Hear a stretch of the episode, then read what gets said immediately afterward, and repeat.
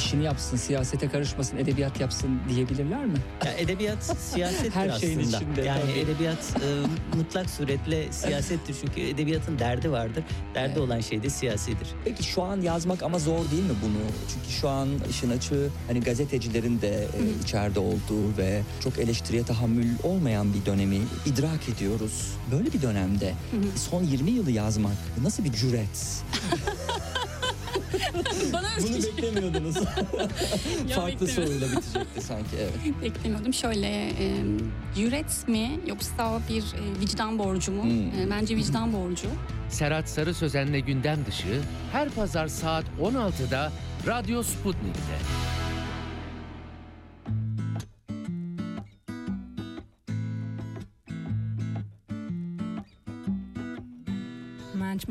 Ich mich hier falsch wie ein Segelschiff im All. Aber bist du mit mir an Bord, bin ich gerne durchgeknallt. Selbst der Stau auf der A2 ist mit dir blitzschnell vorbei. Und die Plörre von der Tanke schmeckt wie Kaffee auf Hawaii. Yeah. Auch wenn ich schweig, du weißt Bescheid. Ich brauch gar nichts sagen, ein Blick reicht. Und wird uns der Alltag hier zu grau? Pack ich dich ein, wir sind dann mal raus. Hallo Lieblingsmensch, ein Riesenkompliment dafür, dass du mich so gut kennst. Bei dir kann ich ich sein, verträumt und verrückt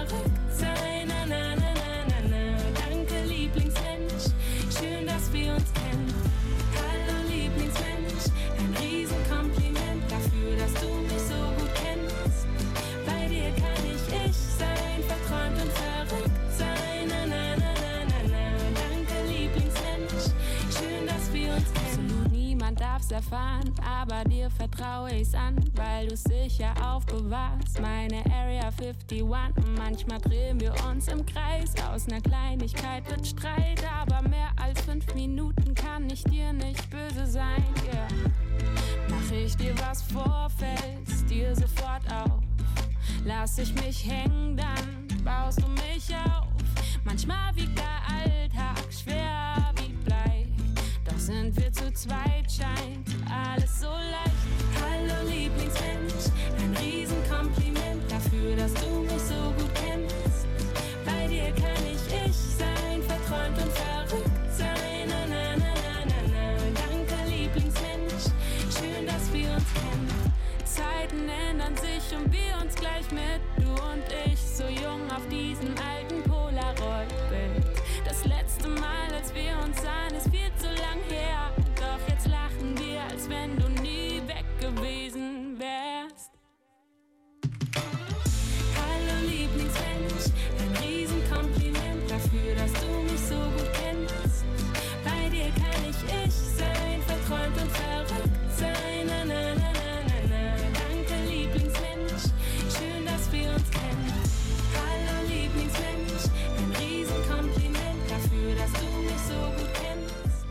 Gündem dışından merhabalar sevgili dinleyenler. Ben Serhat Sarı Sözen. Pazar günü bir canlı yayında sizinle birlikteyiz. Yine ne konular ne konuklar. iki saat boyunca ilk stüdyo konuğum Fatma Çelenk. Hoş geldiniz. Hoş bulduk. Nasılsınız? Heyecanlı Evet. ve iyiyim. evet. Teşekkür ederim. Biz de sizinle bir yayın yaptığımız için heyecanlıyız. Sağ olun geldiğiniz için. Mimar Sinan Üniversitesi Güzel Sanatlar bölümünden mezun olduktan sonra e, uzun süre iş hayatında önemli görevlerde çalıştı. E, ama şu an e, o görevlerine ek olarak bir de Bildiğin Gibi Değil adlı romanı yazdı. O romanıyla stüdyo konuğumuz. Bursalı bir yazar. Değil mi? Ya da Bursa'da yaşadığı gençlik döneminde Evet. nedir Bursa ile ilişki? Aslında Ankara doğumluyum. Hı hı. Ee, ama bütün gençlik e, ve çocukluk dönemim Bursa'da geçti Hı hı. diyebilirim. Üniversiteyle beraber artık İstanbul'a yerleştim. Daha Evet. sonra yurt dışı. Sonra tekrar e, yurta döndü, döndükten sonra da artık İstanbul'da yaşamaya devam ediyorum. Ee, Bursa'da daha lise yıllarında Anadolu Lisesi'nde okurken e, aslında edebiyata e, ilgili bir e, gençmişsiniz siz. O zamandan göz kırpıyormuşsunuz zaten yazarlar. Nitekim e, ilk e, öykü denemeniz Türkiye ikinciliği almış. Evet. Bu süreçten biraz konuşalım. Hani romana bizi götüren bir kıvılcım esasında o. Yani çok e, böyle güçlü bir kıvılcım ve hemen olmadı belki ama zaman içerisinde oldu ama e, nasıldı o kim teşvik etti sizi ve neydi o öykünüzün konusu ve ikincilik e, ne hissettirdi size Türkiye ikinciliği? Ee, tabii şöyle e, söylemek istiyorum. İnsanın hayatında yaşamış olduğu bütün tecrübeler, e, tecrübelerin bir nedeni e, olduğunu düşünüyorum bir taraftan. E, bugünkü başarı ya da bugün bulunduğu e, duruma aslında geçmişteki yaşamış olduğu tecrübeleri ve deneyimleri Hı bir şekliyle getiriyor. E, çok uzun yıllar sürdürülebilirlik üzerine, marka yönetimi üzerine çalışmalar yaptım. E, ilk yazmış olduğum bu kompozisyonun da çok ilginçtir ki konusu çevreyle ilgiliydi. Hmm. E, ormancılıkla ilgiliydi, e, bir ağaçla ilgiliydi yazdığım öykü. E, ve ağaçları konuşturmuştum e, işin açıkçası. Hmm. Oradan e, gelen bir e, başarı olmuştu. Tabii bugünü e, hedefleyerek böyle bir e, çalışma yapmamıştım o gün. Ama bugünden düne, geçmişe baktığım zaman bu yolculuğu görebiliyorum Hmm. aslında. Lise yıllarından sonra tiyatro tasarımları değil mi? Ee, televizyon, radyo ve kurumsal iletişim alanında çalışmalar yaptı ve bu çalışmaları Fatma Çelenk'in övgüye değer bulundu. Topluma yönelik tasarladığı sosyal sorumluluk projeleriyle de birçok ödül aldı. Kaç ödül? Altı ödül mü? Altı ödüllü. Hı hı. Evet. Ee, ve ülkemizi temsilen İsviçre'de sunum yapması için de e, davet edilen bir e, yazar iş hayatına dönük olarak baktığımızda. Peki biz biraz daha geriye gittiğimizde TRT'de başladığınızı görüyoruz iş hayatına. E, ne yapıyordunuz TRT'de? Ne, ne olarak başladınız? Mimar Sinan'da e, tiyatro dekor kostüm tasarımı okuduktan sonra e, TRT'deki ilk e, işim de gene bir e, film üzerineydi Hmm. aslında. Kurtuluş filmi çekiliyordu o yıllarda. Hı. Şimdi söyleyince biraz e, yaş da ortaya çıkacak belki. e, orada e, ilk çalışmaya başladım. Tabii sanat yönetmeni e, ekibinde Hı hı, bulunuyordum. hı. Gene dekor ve tasarımları e, yapabilmek ad- adına. Sonra oradan aldığım bir teklifle yani o süreçte çalışırken e, yurt dışında da tabii çekimleri yapılıyordu. Kurtuluş Savaşı'nın İngiltere'de, Yunanistan'da, Rusya'da. E, İngiltere'deki çekimleri e, gerçekleştiren şirket bana bir iş teklif etti ve ben Hmm. böylelikle yurt dışı deneyimimi kazanmak için İngiltere'ye, İngiltere. ABD'ye Sonra e, Amerika'ya süren geçtim. iki e, yurt dışı tecrübesinden ilki İngiltere'de başladı. Evet. Ne kadar kaldınız orada? Yaklaşık ikisi bir buçuk iki Hı hı. seneye e, yakın bir süreyi kapsadı. E, sonra döndükten sonra tekrar tabii Bursa'ya döndüm ailem de Hı hı. Bursa'da olduğu Hı hı. için. E, ve fakat o dönemlerde e, televizyon ve e, sinema e, çok fazla e, yani Yeşilçam'ın haricinde gelişmiş değildi. E, ve o yüzden e, ne yapacağımı da çok fazla bilmez vaziyetteydim. Herkes soruyor bana. "Aa, Hı hı. Universal'da çalışmışsın. O. Feyenoord'da çalışmışsın. Harika, çok güzel. E yani ama e, ekonomi e, bu yönde gelişmeyince, e, sektör bu yönde gelişmeyince e, şunu anlıyor insan. e, bugün de hala geçerli olan bazı sektörler ve istihdam oranlarına baktığımız zaman bunu anlayabiliyoruz. E, birlikte bir gelişim sağlanmadığı ölçüde e, istihdam da yaratılamıyor. Dolayısıyla bazı sektörlerin de gelişmesi lazım ki oradaki çalışmalar çeşitlenebilsin. Ee, ilk e, deneyimim de aslında bir radyoda başladı. Hmm, ondan biraz Sonrasında, bahsedelim. Heyecan verici. Bir haber spikerliği teklifi aldım Hmm. ve dedim ki nasıl yaparım yani yapabilir Şu an yayın diye. yapan bir radyo muydu? İsmini de Radyo pay- Aktif Bursa'da Hı hı, yayın hı hı. yapan bir radyoydu. Daha sonra e, haber spikeri olarak başladıktan sonra bir başka radyo Sönmez Holding'in radyosu Radyo S Hı hı. e, bana orada bir programcılık teklif Hmm. etti. Ya yapabilir miyim, Hmm. olur mu, olmaz mı derken evet orada da e, birkaç sene radyo programcısı olarak çalıştım. E, keyifli bir süreçti. Evet. E, canlı yayın yapıyorduk, yarışma yapıyorduk. O zamanlar tabii e, yerel radyolar çok Hı hı. yaygın da Çok değildi. O dinleniyordu zaman bu arada. Çok, da dinleniyordu. Kurulanlar tabii. E, dolayısıyla o da benim için çok Bir renkli sizin bir tecrübe yaptığınız oldu. radyolar tabii biz Bursa'da da yayın yapıyoruz. Ee, o dönemin gerçekten çok e, iyi radyoları yani ulusal e, çapta olan e, dinleyiciye Evet. sahip olan radyoları, bilinir radyoları yani. Sonra İstanbul'da da sanki bir radyo. Evet sonra e, da bir vardı. Power FM tecrübem Evet. oldu. E, orada da bir yaklaşık bir seneye kadar çalıştım. Hı hı. E, sonra Power de ulusal radyo Ulusal, anlamında epey evet. bir şey vermiştir herhalde değil mi? Fikir vermiştir ve çok ciddi bir tecrübe olmuştur. Tabii ki, tabii ki. Yani radyoculuk zaten e, çok keyifli. Yani e, Türkiye'nin geçmişine baktığımız zaman da televizyondan önce radyonun olması, insanların e, televizyon izlermiş gibi radyoyu dinlemeleri, e, sabah ayrı, akşam ayrı. E, ben çocukluğumda hatırlıyorum mesela radyonun kenarına otururdum. Büyük e, radyolar vardı Hı o zaman tuşlu falan böyle elektrikle hı hı, çalışan. hı hı. Onların kenarına oturur böyle e, ya masal saatini beklerdim Hmm. ya arkası yarınları beklerdim. Dolayısıyla zaten e, kültürümüzde biraz daha fazla bir e, radyo kültürü İlgi var. alışkanlığı var Doğru, diyebiliriz. Doğru. Ee, sonrasında yine medya e, sektöründe de çok öncü bir ismini de söyleyebiliriz. Doğan grubunda da yönetici olarak çalışmaya Evet. başladınız. Yani iş hayatının o kısmına ve ondan sonra da birçok farklı şirkette birlikte sürdü. Şimdi onlardan ziyade biz e, sanat yönüyle, edebiyat yönüyle ilgilenmek istiyoruz. Sözü oraya getirmek istiyoruz. Tabii. Ee, sanatçı bir aileden geliyor Fatma Çelenk. Annesi ve babası yani şimdi biraz önce hani tiyatro e, hani Mimar Sinan'dan bahsettik ama annesi ve babası tiyatro sanatçısı. Evet.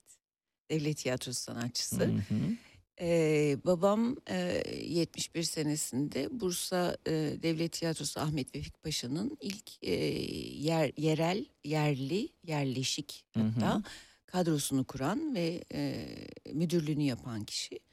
Daha sonraki yıllarda annem de e, Bursa Ahmet Vefik Paşa Devlet Tiyatrosu'nun e, müdürlüğünü yaptı ve sanatçı olarak devam etti. Tabii emekli oldu artık. E, yani Türk Türkiye'de e, sanat üzerine yapılan birçok şeyin içerisinde hatta yetişmiş olan birçok sanatçıda da emekleri olduğunu söyleyebiliriz. E, Bursa'dan yetişmiş çıkmış hı. birçok sanatçı var. Tiyatro sanatçısı bugün dizilerde izliyoruz. Hı. Filmlerde izliyoruz birçoğunu. E, sağ olsunlar e, çok vefalı sanatçılar onlar da kendileri de. E, Böyle yani Bursa e, tabii benim hayatımda çok önemli bir e, yere sahip. E, hem ilk kariyer e, deneyimlerimin yaşanmış olduğu yer olarak e, hem de hala e, orada yaşayan bir ailem olduğu için Bursa'ya bir başka gönül bağım var diyebiliriz. Hmm, harika. Şimdi gelelim her şey şey e, bildiğin gibi değil düzeltiyorum. Her şey diye bir şey yok. Bildiğin gibi değil sevgili Her şey dinleyenler. bildiğin gibi değil aslında da Ha, doğru, olabilirmiş doğru, yani her olabilirmiş. şeyde olabilir. her şeyde bir bildiğin gibi var çünkü. Evet doğru söylüyorsunuz. Ee, sağ olun çok teşekkürler yayıncıyı kurtardığınız için de. Tabii eski yayıncı olunca böyle kurtarılmalar böyle paslaşmalar olacak tabii sevgili dinleyenler. Başarılı şirketlerin ardında yatan pek bilinmeyen hikayeleri yazmak için yola çıkan genç gazeteci kadın röportaj yapmak için gittiği binanın kapısına girdiğinde yaşayacaklarının onu karmaşık bir ömürler yanın tam ortasında e, atacağından habersizdi. Yangınlar, darbeler ve kaybedişler arasında geçen hayatlara tanıklık ederken bir yandan da kaderin belirsiz ağlarının onu da sarmalayarak yaşamını biçimlendirdiğini hissetmiyordu, hissedemiyordu bile. E, kitabının tanıtım bülteninden ilk paragraf. Şimdi yoğunlaşacağız tabii sayfa aralarında dolaşarak e, Fatma Çelenk'in e, bildiğin gibi değil kitabından. Ha bu arada nasıl tanıştığımızı da söyleyelim. E, Fatma Çelenk birkaç hafta önce, iki hafta önce sanıyorum Evet. e, Bebek'te çok e, güzel bir lansmanda medya dünyasının önemli isimlerinde buluştuğu bir lansmanda e, kitabının tanıtımındaydı. Ben de oradaydım. O, orada tanıştık Fatma Çelenk'le ve e, böyle bir yayında vesilesi olmuş oldu. İyi, İyi ki. Tanışmış olduk. Teşekkür ederiz. Sağ olun. Şimdi e, bu kitap diyorsunuz bir mucizenin gerçeğe dönüşmüş halin ha- halidir. Hayat boyu öğrenci olmanın sonucudur. Hedef değil bir yolculuk sürecidir. Sadece bir günde insanın hayatının değişebileceğinin ufak bir delilidir. Doğru. Biraz buna odaklanalım sonra karakterler arasında gezelim. Kitap yazma gibi bir hedefim yoktu.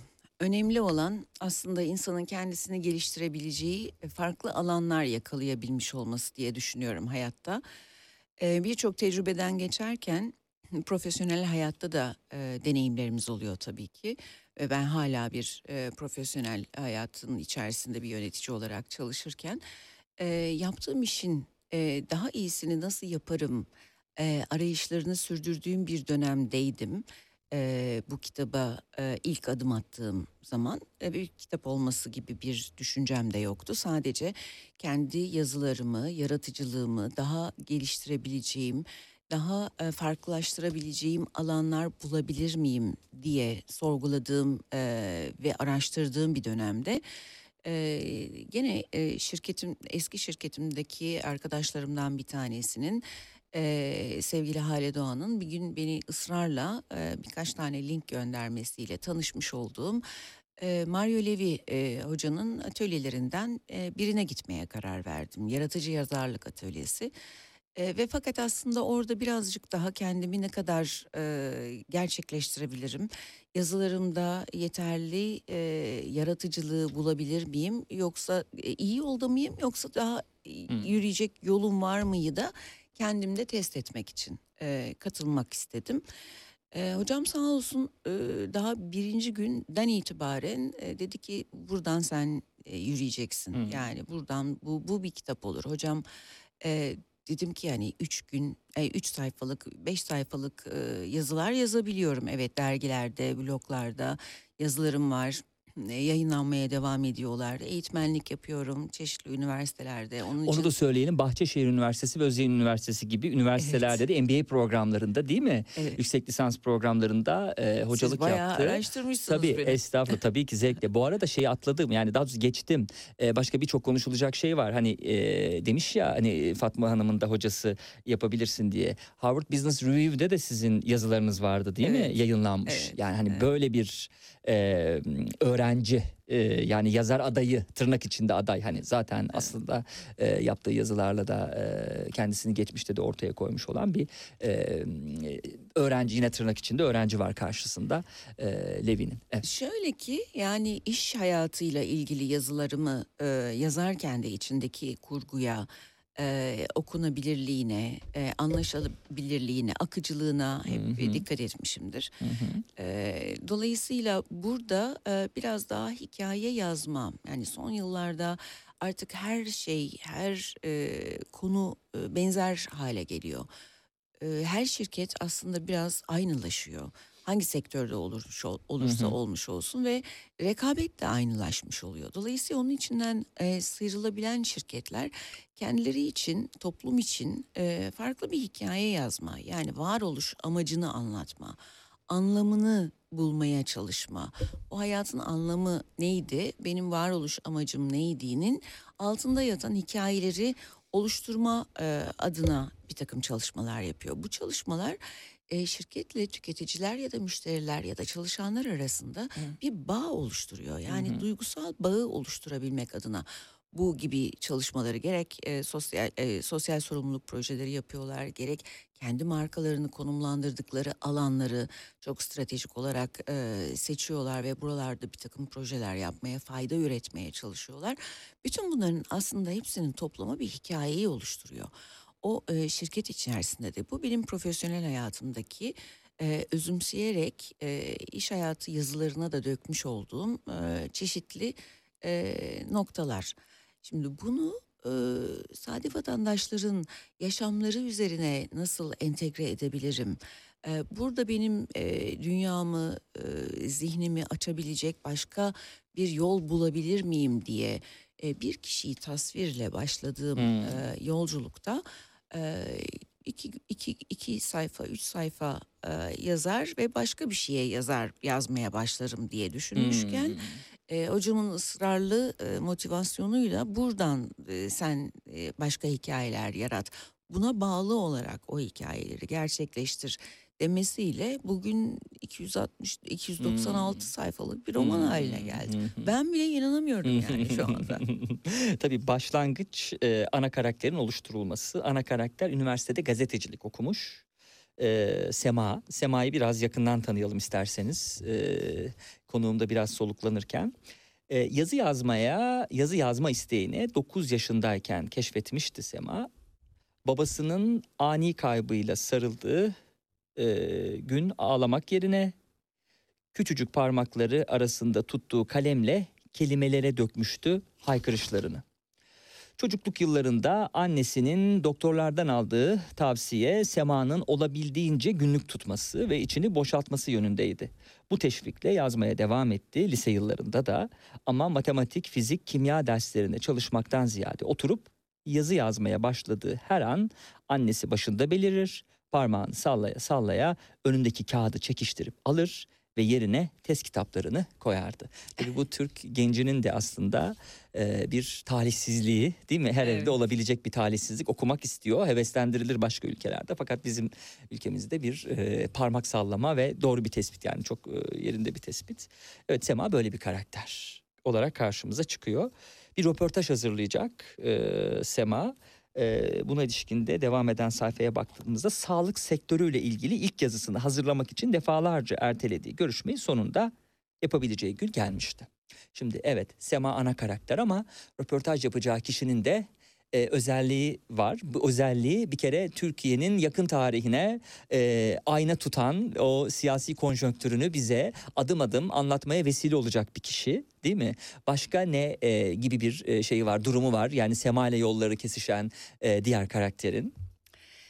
Şimdi aslında şöyle başlıyor. Ee, siz tabii çok güzel bir girizgah yaptınız. Ee, biraz şaşırtıcı bir başlangıcı var. Çünkü Sema'nın e, binadan girdikten sonra e, Hı hı. Kemal karakteriyle Hı hı. yani röportajı yapacak olan e, Kemal karakteriyle tanışması e, ve onun eşinin adının e, Ferhunde olduğunu öğrenmesiyle binaya girdiği zaman böyle 70'li 80'li yaşlara yakın bir e, kişinin de tanıştığı kişinin de adının Kemal ve onun da eşinin adının Ferhunde olmasıyla başlayan bir Hmm. roman. Hı hı. İki Ferhunde ve iki Kemal'le başlıyor Hı hı, farklı hı. yaşlarda. Evet. Ee, ve buradan yaşlı Kemal'in hayat hikayesine giriyoruz aslında. Hı. O kişi e, bugün İstanbul'da e, olan e, bu e, yaşlarda olan bu kişinin 70'lerden itibaren bugüne gelen hay- hayat hikayesinde neler yaşadığını aslında zaman zaman e, okuyoruz. Tabii romanda e, siz de okudunuz diye tahmin Hı hı, ediyorum. Böyle tabii, bütün notlarınızı tabii. almışsınız Ee, önümde. Beni sıkıştıracakmışsınız Yok, gibi hissediyorum. yok, evet. Ee, şeyi e, bugünle e, arada e, bugüne dönüyoruz ama e, 70'leri 80'leri 90'ları Evet. geçerek tekrar bugünlere aralarda dönüp dönüp e, güzel bir bağlantı ile Evet. bitiriyoruz diye düşünüyorum. Romanın tabii zaman ak- akışı günümüz artı o hem ondan hemen sonra diğer bölümlerde işte 1971 ile başlayan dönem sonra zaman içerisinde tarih ilerliyor. Tarih ilerledikçe tabii muhtıralar, darbeler, ihtilaller karşımıza çıkıyor siyasi konjonktürle birlikte. Ee, tabii Kemal'in de e, siyasi görüş olarak Yelpaze'nin solunda bir e, Evet. kişi olması e, hayatını ve tabii roman sayfalarını oldukça zorlaştıracaktır Evet. e, kovalamalar, yakalamalar zaman içerisinde olacak. Hani hikayenin romanın tadını kaçırmadan bunlara da yer yer gireriz. Çünkü ışık tutması bağlamında önem Evet. arz ediyor bunlar da. Zaten geniş yer tutuyor. Yıl 1971. İlk çocuğunu dünyaya ilk çocuğu dünyaya gelecekti. Ben o zamanlar erkek olsun istiyordum ama kız dediler. Kısmet neyse diye kabullendim. Sivas'taydım. Doğduğunda göremedim bile. O yıllarda kömür ticaretiyle uğraşırdık. Malum daha doğal gaz yok memlekette diye sürdürecektir e, kitabın e, girişinde. Şimdi e, Kemal'i yakından e, tanıyalım. E, üçüncü, beşinci paragraflarda okunacak demişim. E, Ferhundem'in yüzünü bazen 6 ay hatta çok daha fazla görmediğim olurdu. Çok zorlu bir seneydi bizim için diye sürüyor. Sonrasında da eşim hemşiredir. Erzurum'un bir köyünde görevliydi. Ne kadar ısrar etsem de bırakmadı işini. Baktım işini değil beni bırakacak vazgeçtim ısrarcılığından. Acı bir gülümseme yayıldı yüzüne. Yardım etmekten keyif alırdı insanlara. Nasip işte hak ettiği bir hayatı yaşatamadım ona. Sattık işte her şeyi diye sürdürecektir. Kitabın Evet, girişinde bu 1970'lerdeki Kemal. Kemal. Hı hı, Evet yaşlı olan Kemal'in e, hayat hikayesi bugünden başlıyor. hı hı. E, ve tabii gençlik yıllarına dönüyoruz. E, Kemal'in e, bugün tanıdığımız o 70'li yaşlardaki. Kemal'in hayat hikayesi nasıl olmuş olabilir diye biraz kendi eşinden bahsediyor işte e, o gazeteci kıza tanıştığı Hı hı, zaman hı hı. e, aslında bir erkek çocuk istediğini e, ama bir kız çocuğu olacağını öğrendiğini e, karısını çok sevmesine rağmen o yıllarda bile e, çalışmasına ve kendi ayakları üzerinde durmasına e, destek veren bir erkek e, karakter görüyoruz Kemal'i. Kemal'i okurken. E, bir taraftan e, Türkiye için e, kendini adamış geleceğine e, e, ve gelecek günler için e, bir takım aydınlanmalar yaşanması gerektiğine dair çalışmalar yapmak isteyen bir adam. E, diğer taraftan e, karısı hemşire e, ve çok zorlu koşullarda Anadolu'nun farklı bölgelerinde o yaşam koşulları içerisinde mücadeleyi tek başına vermesini de e, vermesine de izin veren bir karakter aslında Hı hı, bir hı erkek hı. bir kadın olarak Hı hı. baktığımızda çünkü e, kitabın genelinde e, şu cümleyi e, arıyor e, insan E, erkekler Türkiye'de kendi kaderlerini yazarken e, kendi kararlarını verirken kadınlar kendileri için yazılmış kaderlerimi yaşıyorlar. Dolayısıyla bu çizgide Ferhunde o çizgiyi çok zorlayan, Hı hı. kendi ayakları üzerinde durmaya çalışan bir kadın karakter olarak da karşımıza çıkıyor. O zaman Ferhunde'ye odaklanalım birazcık da. Ferhunde için kız çocukları ayrı bir önem taşıyordu. Dünyayı kızlar, bacılar, analar kurtaracak diye düşünüyordu. Tüm erkek savaşları arasında belki bir erkek kardeşi olmadığı için okuyabilmiş ve çalışabilmiş. Bunu hiç bilememişti. Ee, yani e, şimdi e, tabii e, önemli bir tespit bu da e, kitaptaki E, doğru hemşire olmayı başarabilmiş ama erkek kardeşi olsaydı belki de Ferhunde diye biri olmayacaktı. Evet. Ee, Ferhunde diye biri olacaktı belki ama hemşire bu Ferhunde Ferhunde'den tabii bahs tabii fe- e, hemşire Ferhunde'den bahsediyoruz. Yani Kemal'in hayatının bir şekilde kesiştiği bir Ferhunde olmayacaktı belki. Evet. Yani bu da tabii e, Türkiye'nin gerçeklerinden bir tanesi. E, kadınların e, okuması, kadınların çalışması e, ve kendi ayakları üzerinde bir birey olarak varlıklarını sürdürebilmesi bugün bile konuştuğumuz konulardan biri. Bırakın 50 sene öncesini. Hı hı. 50 sene öncesinde bunu başarabilmiş olan kadınlardan bir tanesi olarak aslında e, bir karakter olarak karşımızda Ferhunde. Evet. Tabii e, böyle kadınlar, e, önemli yer tutan kadınlar kah romanlarda Ferhunde olarak karşımıza çıkıyor. Kah gerçek hayatta Türkan Saylan olarak karşımıza çıkıyor. Bir şekilde varlar, iyi ki de Var. varlar. Doğru. Hiç şüphesiz. Ee, şimdi başka e, karakterlere baktığımızda yine hani ilk kısmı karakterleri tanıyarak geçirelim istiyorum. İstiyorum. Ferhunde'nin çok sevdiği bir arkadaşı var. Ee, aynı zamanda kocasının ortağı Ahmet'in de kız kardeşi. E, Leyla'dan bahsediyoruz, değil mi? Evet. E, Leyla'ya baktığımız zaman bu hayat dolu e, kadın evet e, işveli bir kadındı. Simsiyah saçlarını fırsat buldukça maşa ile şekil verip açık bırakırdı. Kırmızı ruju hiç eksik olmazdı. Kadınlığı en çok vurgulayan özelliğin kapıdan çıkmadan rujunu sürmek olduğunu söylerdi. E, oralarda olmasına rağmen bir de kendi aksanıyla ha bu arada onu da söyleyelim e, karakterleri kendi aksanıyla da konuşturuyorsunuz lehçesi, Erzurumlu evet. şivesiyle peki bu şiveyi nasıl çalıştınız yani hani e, nasıl oldu çünkü sizin Erzurum'la yolunuz kesişmemiş kesişmemiş bir E, şekilde git- doğum e, okul vesaire iş E, gitmişliğim var. Erzurum'a. E, tanıyan, tanıdığım e, dostlarım var e, Erzurumlu olanlar. e, E, bir de tabii araştırdım. Hmm. Yani e, aslında çok diye. enteresan, Hmm. çok enteresan e, Erzurum e, lehçesi, e, şivesi diye e, çok bilgi var. E, ben hani kelimelerin her birinin anlamı ne olabilir diye e, sözlük olarak bakabilip bulabilir miyim diye e, araştırdığım zaman karşıma gerçekten Türkiye'de e, çok Erzurumlu olduğunun e, Hmm. algısı geldi. Yani karşıma öyle Hı bir hissiyata giriş, e, Coğrafya girdi. olarak da çok büyük bir yer tabii. Evet ve çok etkili olmuş e, çevresinde de. E, çok e, enteresan biraz daha e, konuşmalarında Karadeniz etkisini de görebiliyoruz. Hmm. Bazı e, Lazca konuşan e, kişilerin de e, konuştuğu vurgularda bazı vurguları var. Ama çok keyifli. Konuşmaları dinlemek de çok keyifli. Kelimeleri diyaloglara yerleştirmek de e, çok keyifliydi benim için.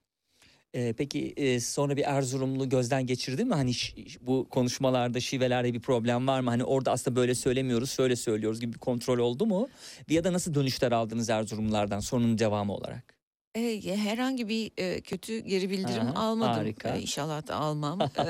Çünkü araştırmam boşa gitmemiş olur. Ya almamalısınız çünkü Ee, ufak tefek hatalar olsa bile çok iyi niyetli olarak ve kendi şivelerini gösteriyorsunuz ve Erzurumlu olmayan biri olarak bunu başarmışsınız. O yüzden hani kötü bir şey de söyleyecek de biri de olursa da hiç umursamamak lazım. Bunu söyleyen kişi zaten bizatihi kötü niyetlidir. Bu iyi niyetli e, işten böyle bir şey çıkarmaya çalışan kişi. O yüzden çok da kulak asmamak lazım Ya, belki ama. teşekkür ederim. Yani ama tabii herkesin e, yorumu çok değerli. Hmm. Çünkü bir yolculuksa eğer bu yolculuğun içerisindeki her bir adım e, bir geri bildirimle gelişecek demektir. E, eğer bir yerlerde bir, e, bir- mesela bir Erzurum'da bir camiyi tarif ederken bile o e, yerde bulunan e, mekandaki ağaçları, e, orada yetişen bilgili, e, bitkileri bile e, araştırdım. Hmm. E, Dolayısıyla e, kendimce iyi bir araştırma yaptığımı e, düşünüyorum. Umarım herkes yani oraları bilen, o yıllarda oraları bilen e, kişiler de beğenirler yorumlarımı. Hı hı hı. E, Kemal'i baktığımız zaman Kemal Çalışkan diyor e, Fatma Çelenk kendi cümleleriyle. Hangi Kend- Kemal'den bahsediyoruz? E, Genç, e, yaşlı. biz hep yaşlı Yaşlıdan Kemal'den ama gençlik halinden bahsediyoruz. 70'lerdeyiz. Evet. Kemal Çalışkan kendisine olduğu kadar ülkesi için de üretmenin daha iyi bir gelecek için birlik olmanın eyvah üretmek birlik Kemal belli ki biraz zararlı bir olacak o yıllar için değil mi? Devletin biraz gözüne batacak bir kişi olacağının sinyalini veriyor sanki. Ee, gelecek için birlik olmanın gereğine inanmış devrimci ruha sahip biriydi. Üniversite gençleriyle bir araya gelerek onlarla konuşmalar yapıyor. Eğitim sisteminin önemi ve değişmesi konusunda örgütlenmelerini teşvik ediyordu. Ne kadar Evet. masum ama bu yazılan paragraf o yıllarda değil mi o dönemin siyasi Doğru. konjonktürüne baktığımız zaman yıllarca birinin hapiste çürümesi için yeterli. Sadece bu masum paragrafın yeterli olduğunu aslında biz Evet. adım adım zaman ilerledikçe göreceğiz. Bu paragrafı herhalde okumanın kimseye bir şu an için e, mutsuz ettiğini zannetmiyorum. Hani geleceği için dertlenen biri ama o zamanın siyasi konjonktürü öyle bir konjonktürdü ki e, bir şekilde devleti rahatsız ediyordu. Ve tırnak içinde belki hani o an öyle ifade edilmiyordu ama işte vatan hainliğinin o dönemki yansımasıydı Doğru. muhtemelen. Doğru. Yani 50 sene öncesinde tabii e, e, özellikle üniversite öğrencileri arasında e, bu sağ sol e, davaları dediğimiz e, fikir ayrılıkları herkes aslında kitabın içerisinde belirli bir noktaya geldiğimiz zaman onu anlıyoruz. Herkes iyi bir şey yapmak için e, o e, fikrine e, sarılıyor. Fikri neyse e, sağda ya da solda olmak e, önemli değil. O fikrin e, gücüne inanıyor ve onun peşinden gidiyor. Herkes iyi bir şey yaptığını düşünerek Hı ve hı, hı hı. ve fakat e, çok büyük e, e, hayatların yok olmasına, e, nice ailenin e, acılar içerisinde kalmasına sebebiyet veren de e, çatışmalar oluyor. Hı hı. E, Benim rahmetli büyük halam e, anlatırdı o zamanlar üniversitede e, hocalık yaptığı dönemleri.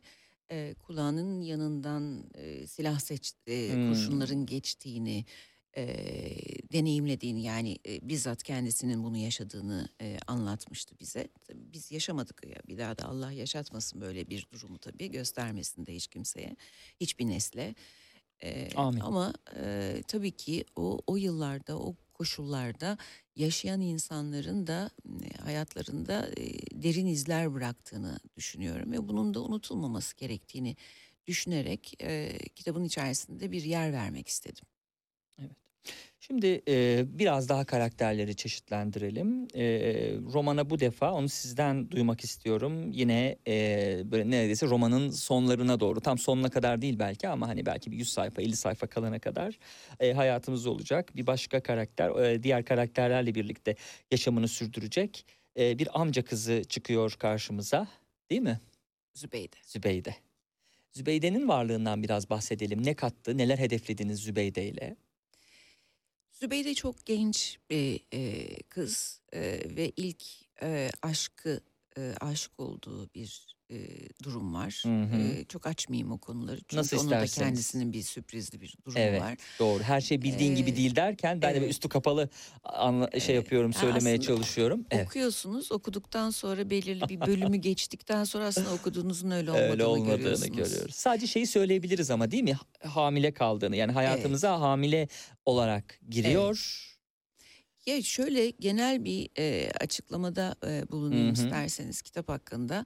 E, Türkiye'nin o yıllardaki e, konjonktürünün getirmiş olduğu bazı e, sıkıntılı durumlar var. Bunlar bizim gerçeklerimiz. Hı hı.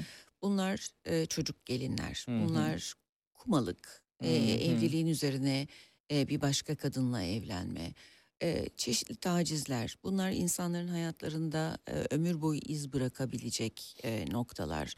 E, bu fikir ayrılıklarından doğan e, bir takım zorlu hayat mücadeleleri, ekonomik koşullar, e, siyasi e, boşluklar e, ve bunun getirmiş olduğu aile yaşantısına, e, ailede yaşarken günlük yaşantı içerisinde yaşanan zorluklar.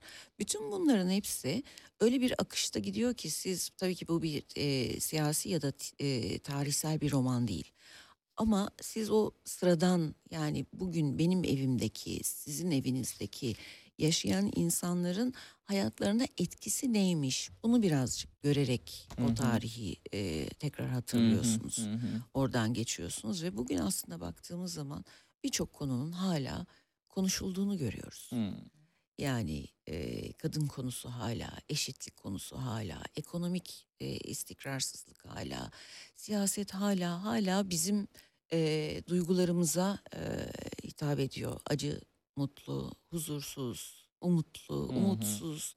Hala o noktalarda bu duyguları taşıyoruz diyebilirim. Şimdi e, siyasi konjonktür demişken madem e, oraya gidelim biz de. Ha bu arada şeyi de söyleyelim kitaptaki sürprizler. Yani 1970'lerde e, amca kızı e, bunu yaşarken e, yani bu durumu yaşarken ki yani hani hamile kalma durumundan bahsetmiyoruz. Romanı hani okuyun siz de sürprizi kaçmasın diye söyleyelim. Yani hani o zaman itibariyle verilen bilgi işte bilinen birinden hamile kalmasıydı. Hani kim olduğu ile ilgili detayı vermeyelim. Aynı zamanda günümüzde de gazeteci Sema'nın arkadaşı Zeynep'in değil mi başına gelecektir. O da Evet. onun da bir e, yine bir ar- sınıf arkadaşı mıydı tam hatırlamıyorum ama sonuç olarak erkek arkadaşının e, hamile bıraktığı e, bilgisi kendisine verilecektir. arkadaşı. İş arkadaşı. E, bu e, tabii her şey, bu arada bildiğin gibi değil olduğunu söyleyeyim yine her şey deyip duruyorum. bildiğin gibi değil e, tekrar hemen söyleyelim. bildiğin gibi Evet değil. gizli parantez var. Yani hani Zeynep'in bu fikri belki romanın sonlarına doğru değişebilir. Ee, Fatma Şöyle Çelenk farklı açayım. şeyler kurabilir yani okuyucunun e, okuyucuyla bir akıl oyunları yapıyor olabilir. Şimdilik hani o kadar bilgiyi vermiş olalım. Buyurun. Şöyle e, aktarayım. Bugün yaşayan e, karakterlerle geçmişte yaşayan karakterlerin de aslında benzerlikleri var. Hmm, Yaşanmış e, e, benzer olaylar yaşı- yaşanıyor. evet. Ama biri 70'li yıllarda farklı bir e, beklediğinizin dışında bir davranış sergilerken Evet. bugünün e, karakterleri başına gelmiş olan benzer bir davranışta beklediğinizin tersi bir davranışta da onlar bulunuyor. Evet. Dolayısıyla e, aslında herkes bir şekliyle sistem evet bu böyle davranır dediğiniz noktada arkasını başka şekilde doldurarak beklemediğiniz bir davranışla sizi biraz meraklandıracak, biraz şaşırtacak, e, biraz Ve adeta yazar bildiğin gibi değil diyecektir Diyecek. okurucu, okura. Evet, evet, aynen öyle. Yani acele etme o bildiğin gibi değil diye e, Fatma Çelenk ufak fiskelerini size aralarda Evet. kitap aralarında e, vuracak. Şimdi e, siyasi konjonktürüne baktığımız zaman tabii Kemal bu kadar geleceğini dertleniyorsa ülkenin e, insanların birlik olmasını istiyorsa e, ne olacak tabii nerede olacak ismi herhalde e, onur madalyası takılacaklar da olmayacak. Tabii ki jandarmanın arananlar listesine girecek ki kitabın e, akışını ve adeta bir yol romanına e, çevirmesinin de önünü açmış olacak e, bu hadise. Jandarmalar 2-3 günde bir eve gelip arama yapıyor. Kemal'in olmadığına kanaat getirdiklerinde ayrılıyorlardı. E, bir türlü düzeni oturtamıyordu Ferhunde. Amcasının cenazesi evden çıkartılırken çantasının içinde lastikle bağlanmış bir öbek para bulmuştu. İşte o zaman kocasının onları bırakıp uzaklara gittiğinden emin olmuştu diyecektir. Nasıldı Evet. o dönemler ve kimlerden öğrendiniz? Çünkü siz de e, bunu çok gözlemlemiş olamazsınız. E, nasıl bir araştırmaydı bu? Gerçekten de siyasi konjonktür e, o dönemler işte arama listeleri yapıyor, arıyor. Evet, İnsanlar yerinden yurdundan oluyor. Yakalandıkları zaman hapislere atılıyor. E, şeyi hani 2020'li yılların aslında farklı bir varyasyonu Gayet, olarak e, o tarihlerde de yaşanıyormuş. Evet, yani bu tabii o, o zamanın gerçeği. Bugün e, yaşananlar, e, kişiler, kurumlar, konumlar farklı olabilir ama e, yaşananlarda bir be- benzerlik de e, gözlemlenebilir ok- okurken kitabı. E, evet o dönemlerde e, yasaklı yayınlar e, adı altında bir takım e, kişilerin e, fikirsel anlamda e, suçlu gözüken e, ve zararlı e, bulunduğu düşünülen kişilerin yazmış olduğu kitaplara yasaklar konmuştu. O e, konmuş olan yasakları elbette ben de araştırma yaparak, çevremde o yılları yaşamış olan kişilerle görüşerek, konuşarak, bizzat bu işlerin e, bu dönemin içerisinde bunlara şahit olmuş olan kişiler kişilerden de bir miktar dinleyerek e, oluşturmaya çalıştığım bir hikaye örgüsü e, oldu. E, bu yasaklı yayınların evlerde aranması, toplanması, yakılması, o kitapların okunmaması, farklı fikirlere yol açabileceği endişesiyle insanların eline ulaşmaması gibi bir takım çalışmalar yapılıyordu. O çalışmalar yani evlere baskınlar veya o, o kitaplar evlerde bulunuyorsa o kişiler hakkında bir takım soruşturmalar yapılması. Ee, ve tabii bunu e, o tarafıyla değil de yani siyasi tarafıyla değil de o gerçekliği e, sıradan bir vatandaşın evine geldiği zaman duyduğu korku, endişe, e, rahatsızlık, ne yapacağını bilmezlik hali biraz o tarafından bakarak işlemeye çalıştım. Ee, yani hepimizin hayatının e, içerisinde Hmm. olabilecek, hepimize e, bir gün e, yaşadığı yaşanılan e, duygu e, ne ise bizi vurabilecek şey Hmm. nedir gönlümüzde, zihnimizde. Hı. Biraz onu anlatmaya, açmaya çalıştım o dönemdeki anlattıklarımla.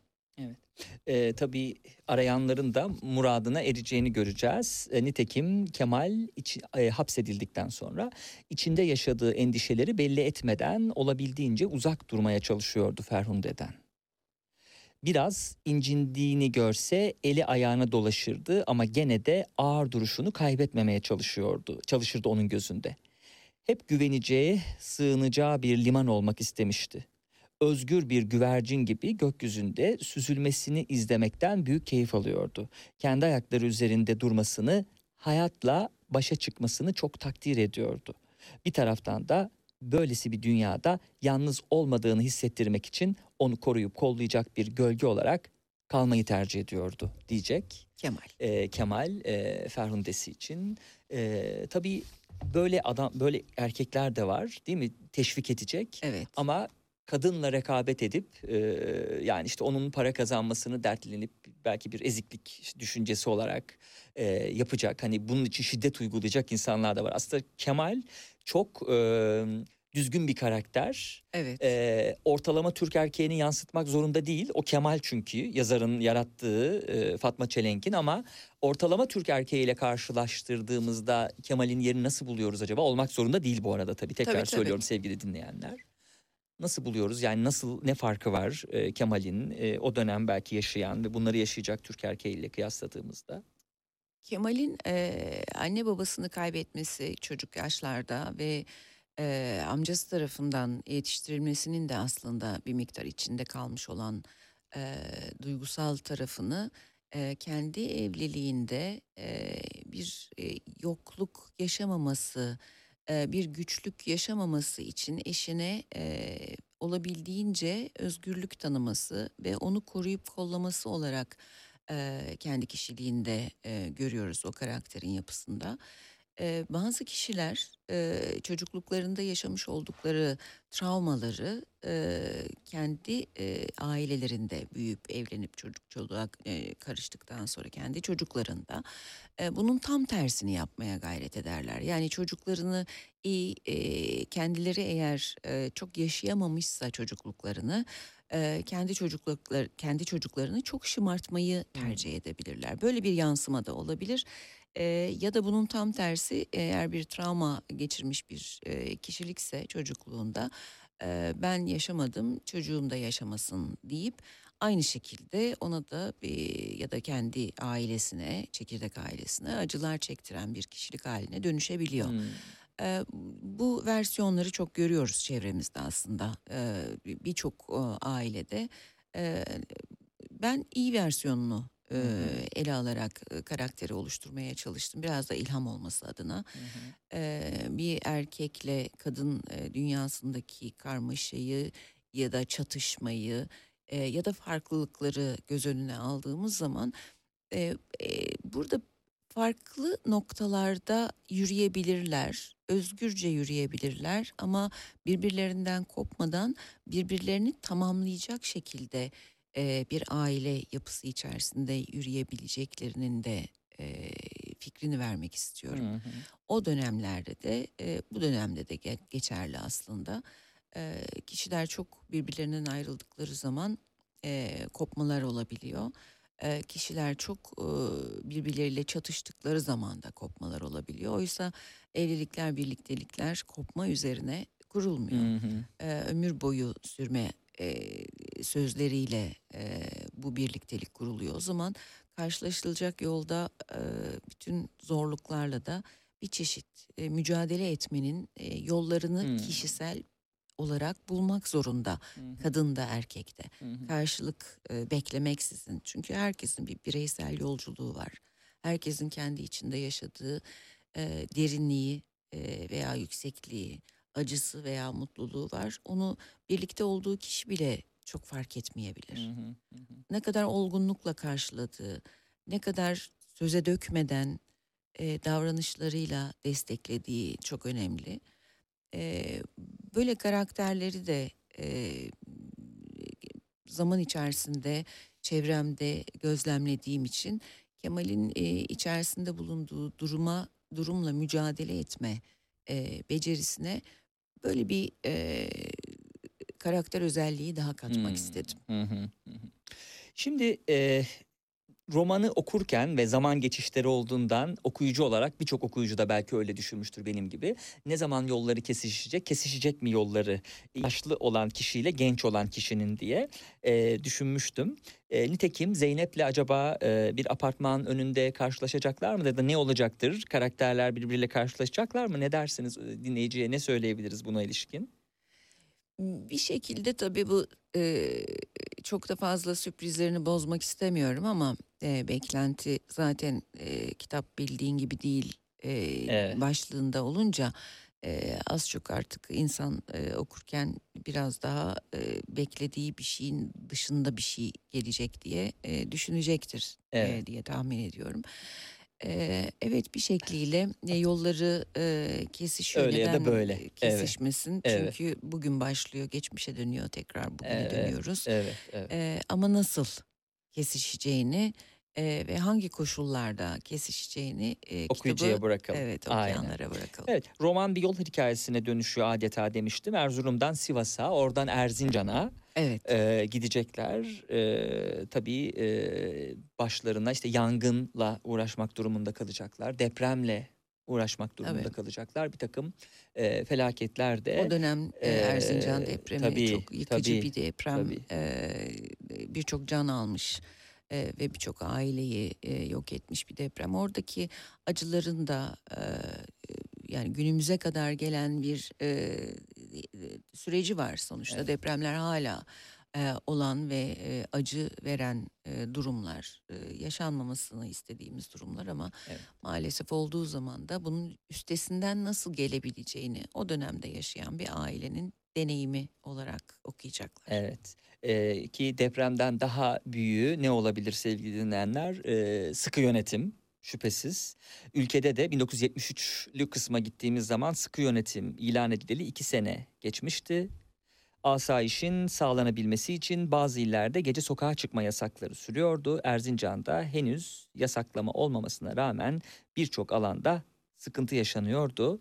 Kışta yaklaşıyordu diye e, süren cümlelerde e, eş zamanlı olarak e, iyi bir tarih araştırmasıyla birlikte ne başına geldiyse o dönemki e, Evet. insanın, Erzincanlı insanın, Erzurumlu insanın e, Fatma Çelenk onun da izini sürerek ve hiç e, o detayları da atlamadan bunu da okuyucuyla buluşturarak adeta bir yakın tarih araştırması ve ayna tutması, yüzleşmesi e, yaptırıyor e, okuyucusuna. Evet, e, her bir e, tarih aslında o e, bölüm başlıklarındaki tarih e, o dönemlerde yaşanmış olan gerçeklikleri de içine alan e, ve e, yarattığım karakterlerin kendi hayatlarında yaşarken, kendi evlerinde, e, kendi komşularıyla aralarındaki e, geçen hikayelerde e, ülke gerçekliklerinin de etkisiyle ne kadar etkilendiklerini, e, ne kadar hüzünlendiklerini, ne kadar umutlandıklarını e, ve ne yapacaklarını bilmez haldeyken çıkış yolları e, aramalarının örneklerini gösteriyor bize. E, ve bugüne kadar geliyor tabii 80'ler var. E, Evet, Orada 90 da 90'a var. kadar Evet. geliyoruz. Evet. E, kısa kısa bu e, anekdotlarla da anlıyorsunuz aslında nasıl bir zaman diliminden geçmiş bu kişiler yaşarken e, başlarına gelen olaylar e, hem zorlu olaylar yaşıyorlar hem e, ülke gerçekleriyle birleştiği zaman bu zorlu olaylar üstesinden gelinmesi, e, becerilmesi ve yaşama dair umutlarının tükenmemesi konusunda da büyük çaba gösteriyorlar. Hepimize örnek olmalı diye düşünüyorum bir taraftan da. Evet programın sonuna geldik bu arada. Bir dakika civarında bir süremiz kaldı haberlere bağlanmak için. Fantastik edebiyat sever misiniz? Severim. Peki size Zümrüt Bıyıklıoğlu'nun fantastik okur yazarlığı Karanlığa Merak'ın anatomisini hediye etmek istiyoruz. Zümrüt Hanım da geçtiğimiz aylarda gelmişti. o da sizin gibi kendi e, kitaplarıyla geldi. Siz de e, Harika. sizin kitabınızı da geçtiğimiz gelecek haftalarda diğer konuklarımıza vereceğim. Bana imzaladığınız kitabı değil şüphesiz. Diğer Tamam. nüshasını. Çok teşekkür Çok ediyorum teşekkür geldiğiniz için. Ben de, ben de çok keyifli bir sohbet oldu. Çok teşekkür ederim. Sağ olun. Bir dakika içinde Selin Yazıcı'ya bağlanacağız 17 haberleri için. Haberlerden sonra programın ikinci kısmında Nil Keskin'le devam edeceğiz.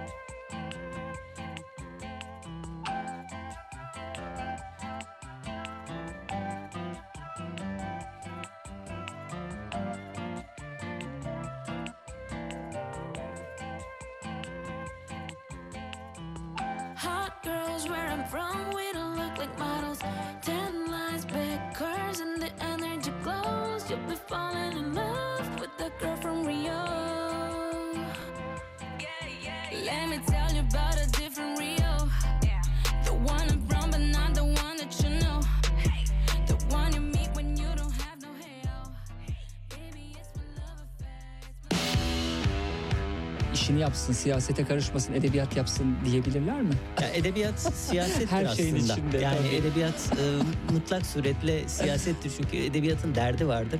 Derdi Evet. olan şey de siyasidir. Peki şu an yazmak ama zor değil mi bunu? Çünkü şu an işin açığı hani gazetecilerin de e, içeride olduğu ve çok eleştiriye tahammül olmayan bir dönemi idrak ediyoruz. Böyle bir dönemde son 20 yılı yazmak nasıl bir cüret? Bana Bunu beklemiyordunuz. Farklı soruyla bitecekti sanki evet. beklemiyordum. Şöyle e, cüret mi yoksa bir e, vicdan borcu mu? Hmm. E, bence vicdan borcu. Serhat Sarı Sözen'le gündem dışı her pazar saat 16'da Radyo Sputnik'te. Gündem dışı. Mutluluk danışmanısınız bir de aynı zamanda. Çok güzel işler yapıyorsunuz Türkiye'de. Ne kadar güzel mutluluk danışmanlığı için size geliniyor. Mesela kimler geliyor daha ziyade size? Mutsuz çiftler mi geliyor yoksa e, yalnız kişiler mi geliyor? Belki 14 Şubat'a doğru e, ne olacak benim bu mutsuzluğumun hali falan diyenler mi geliyor? Kimdir e, genelde gelen hedef kitle? Ben kurumlara mutluluk danışmanlığı yapıyorum. E, Kurumlarda kurumlar da önce az ücret verip insanlara mutsuz edip sonra da size mi danışıyorlar nasıl mutlu edeceğiz bunları diye. Gündem dışı.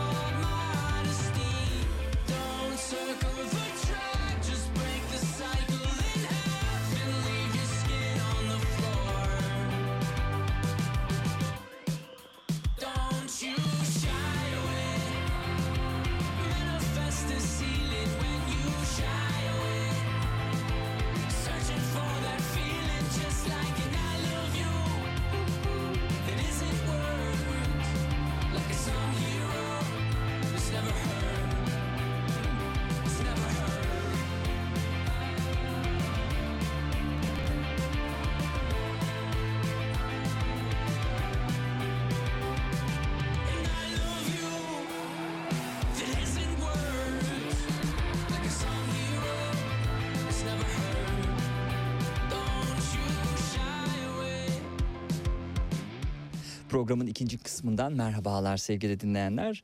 Ee, bu defa stüdyo konuğum davranış bilimleri uzmanı, tarihçi e, Doktor Nil Keskin. Hoş geldiniz. Hoş bulduk. Nasılsınız? Çok enerjiksiniz bu arada onu biliyorum. Onun dışında nasılsınız? Çok teşekkür ediyorum.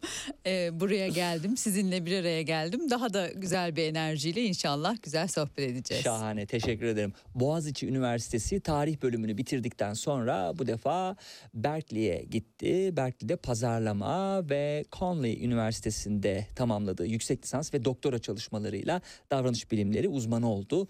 Ee, şu anki stüdyo konuğum halen başta Anadolu topraklarından olmak üzere Mezopotamya, Mısır, Antik Yunan ve tüm kadim coğrafyaların tarihinden derlediği toplumsal bulgularını, ezoterik bilgileri ve bugünün dünyasına dönük anketler ve bilimsel araştırmalarıyla sentezleyerek yerel ve global kurumsal danışmanlıklar, koçluklar, kitaplar, eğitimler, konuşmacılıklar, makaleler ve dijital çözümlerle e, takipçilerine, okuyucusuna ve daha geniş bir kavramda da kitapta belirtildiği gibi insanlığa değil mi sunuyor ve onların e, insanlığın kalitesini arttırmak için de e, bir çaba içerisinde.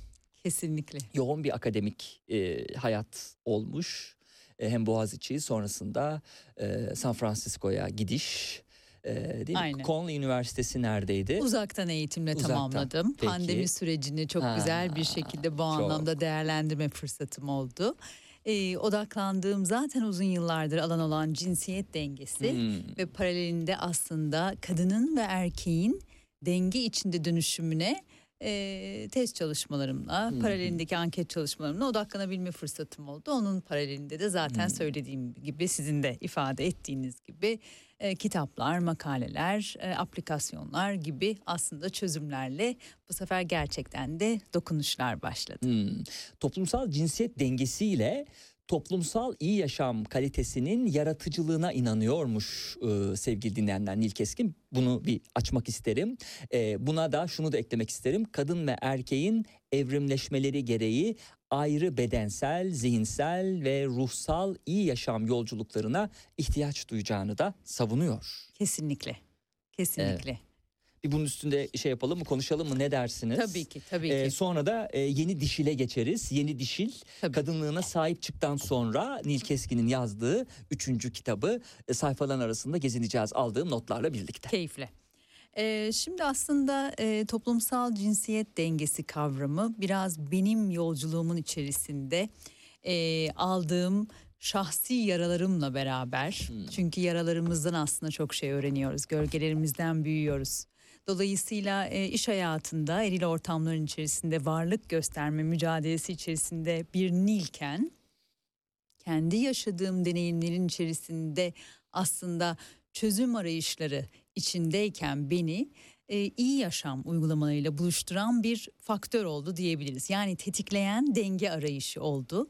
Çünkü dengesizliklerin içerisinde kendimi kaybedişim beni bir nevi iyi yaşam uygulamalarıyla buluşturdu. Burada avantajım şu oldu. Uluslararası bir şirkette çalışıyor olmanın kurumsal hayatın 20 yılı içerisinde çok seyahatler ediyor olmak aslında her gidilen ülkede ilgili uzmanla bir araya gelebilmek, ilgili uzmanlardan eğitimler alabilmek gibi e, bir şansa dönüştü benim için. Yani arayış çözümlerini zaten bulur oldu. O sepete doldururken e, Nil yavaş yavaş aslında bir nevi ruhsal amacını da bulmaya başladı.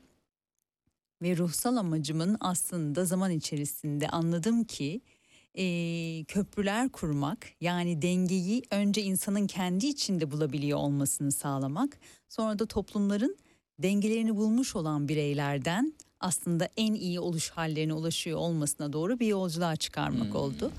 Burada da en büyük tespitim aslında bir tarihçi olarak ve davranış bilimleri üzerine bu defa e, kurumsal hayattan ayrıldıktan sonra akademik tarafa yönelişle beraber e, gördüm ki aslında iyi yaşam dediğimiz ve denge arayışı aslında e, evrimleşmemizin sonucu olarak kadın bedeninde ve erkek bedeninde hangi bedende ruh var olmayı seçtiyse farklı oluyor.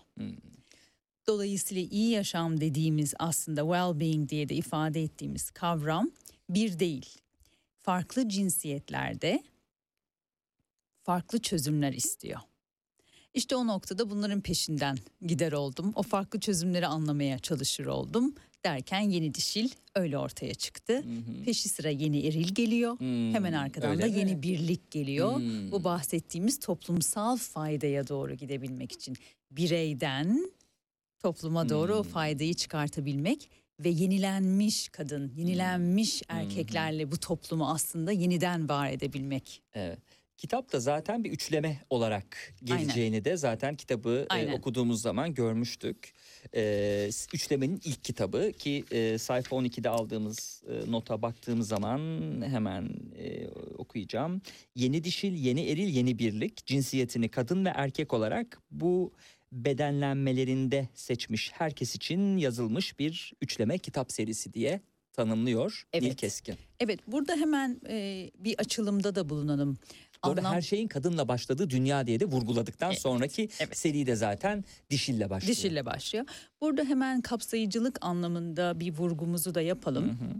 Hı hı. Ruhlarımız hangi bedende var olmayı seçtiyse bu doğum esnasında yani doğum öncesinde seçtiğimiz e, cinsiyet de olabilir. Daha sonraki yıllarda seçtiğimiz seçim de olabilir. Hangi bedende var olmayı seçtiyse kadın ve erkek ifadesini bu doğrultuda kullanıyoruz. Dolayısıyla Hmm. çeşitlilik ve kapsayıcılık noktasında Burada bir cinsiyet ayrımı değil yine bir birliktelik yapmak adına yapılan Hmm. bir ifade bunu. Onu da Hmm. özellikle vurgulayalım. Kitapta Evet. da bu yazıyor ama Evet. yeri gelmişken Evet. ben de Evet. vurgulayayım. Evet, Haziran itibariyle bunu da belki vurgulamak lazım e, dikkatli dinleyiciler. Evet, Değil mi? e- evet. Bekliyorlardır. Evet evet bu önemli. Ee, evet sonrasında da ama sizin de dediğiniz gibi e, kadın dönüştürendir Hı hı. bakış açısıyla Joseph Campbell'ın da ifade ettiği gibi e, bu üçlemeyi evet kadın beden formunda var olmayı seçen ruhların dönüşümü için özellikle e, ilk e, serinin başlangıcı olarak kaleme aldık diyebilirim. Hmm. Ondan sonra da kadından ilham alan erkekler ve kadın ve erkeğin dengeyle birlikte oluşuyla beraber yeni birlik dolayısıyla aile bilinci, çocuklar vesaire gibi devam eden bir e, yolculuk bu. Hı. Yeni çağın gerek gerçeklerinden var olmak için kadın beden formundan içten dışa iyileşmeli, güçlenmeli ve iz bırakan güzelliğe kavuşmalısın diye söze başlıyor Nil Keskin. Özündeki dengeli dişil enerjiyi keşfettiğinde içindeki sevgi dolu, şefkatli, yaratıcı ve dönüştürücü tanrıça kadınlığın yeniden doğacak. İçindeki gücü hayatının her alanına doğallıkla, keyifle, coşkuyla akıtmaya başlayacaksın. Coşkun senin yaşam enerjini hep ayakta tutacak diye de sürüyor kitap tanıtımından e, aktardığım kısım. Harika. Aynen. Şimdi e, bu defa sayfalar arasında dolaşmaya başlayalım. Yazarın niyetine ilişkin sayfa 18 diye not almışım. Hı hı. Elinde tuttuğun diye sürüyor. Hemen o kısmı bulalım. Ee, evet.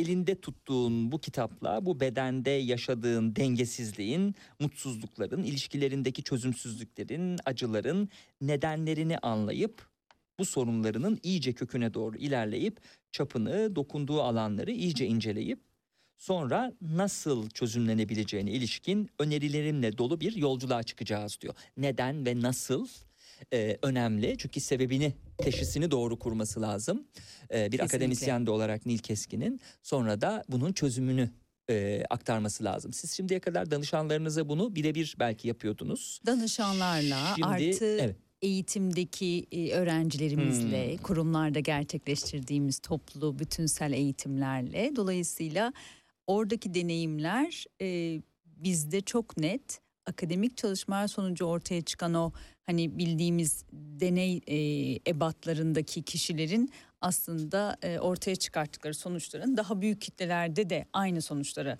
verdiğini gösterdi diyebiliriz. Sonrasında da şimdi aplikasyonla da beraber aslında hem Türkiye'de hem globalde Hı hı. pek çok kadın dostumuzla beraber yolculukta olduğumuz için e, yaptığımız bütün çalışmaların nelere hizmet ettiğini e, gayet iyi görür durumdayız. Yani hangi sorunla buluşuyoruz, hangi yöntemlerle onlara tamamlayıcı, destekleyici oluyoruz. Hatta koruyucu oluyoruz kimi zaman fiziksel hastalıklara karşı biraz sonra Hı hı. anlatırız onu Hı hı. konuşuruz Hı hı. ve nerelere doğru evrilebiliyoruz? Yaşam kalitemiz nasıl yukarı doğru çıkabiliyor? Bunların hepsini bir taraftan da verilsel olarak dediğim gibi ortaya koyabiliyoruz. Evet. Hı hı hı hı. Şimdi siz 20 yıl çeşitli şirketlerde, global şirketlerde çalıştınız, yöneticilik yaptınız. Aynen. Sonra kendi markanızı belki eş zamanlı olarak da bunu yaptınız bilemiyorum. Onu da size sormuş olayım. Ee, bir bir, bir e, kurucu olarak değil mi? Ee, o zamana kadar edinmiş olduğunuz bilgiyi aktarmış oldunuz. O yüzden biraz well-being'den bahsedelim. Evet. Şimdi aslında e, biraz önce söylediğim gibi well-being dediğimiz kavrama, insanın iyi oluş haline önce ben kendi arayışlarım için Hı hı. tamamen girdim. Yani işte iş seyahatim için Amerika'ya gidiyordum. Amerika'da Deepak Chopra'nın meditasyon merkezinde kendimi meditasyonlarda bulunuyordum. Hmm. Avrupa'ya gidiyordum. Almanya'da mindfulness e, uzmanı e, dünyaca ünlü Eckhart Tolle'nin e, atölyelerinde buluyordum kendimi. Derken bir baktım ki bunların hepsi bana çok iyi geliyor. E, koçluk eğitimlerimi tamamladım vesaire derken önce ekiplerimle yani kurumsal anlamda hizmet verdiğim kurumdaki ekiplerimle bunları deneyimlemeye başladım. Bir baktım ki gerçekten fayda sağlıyorum.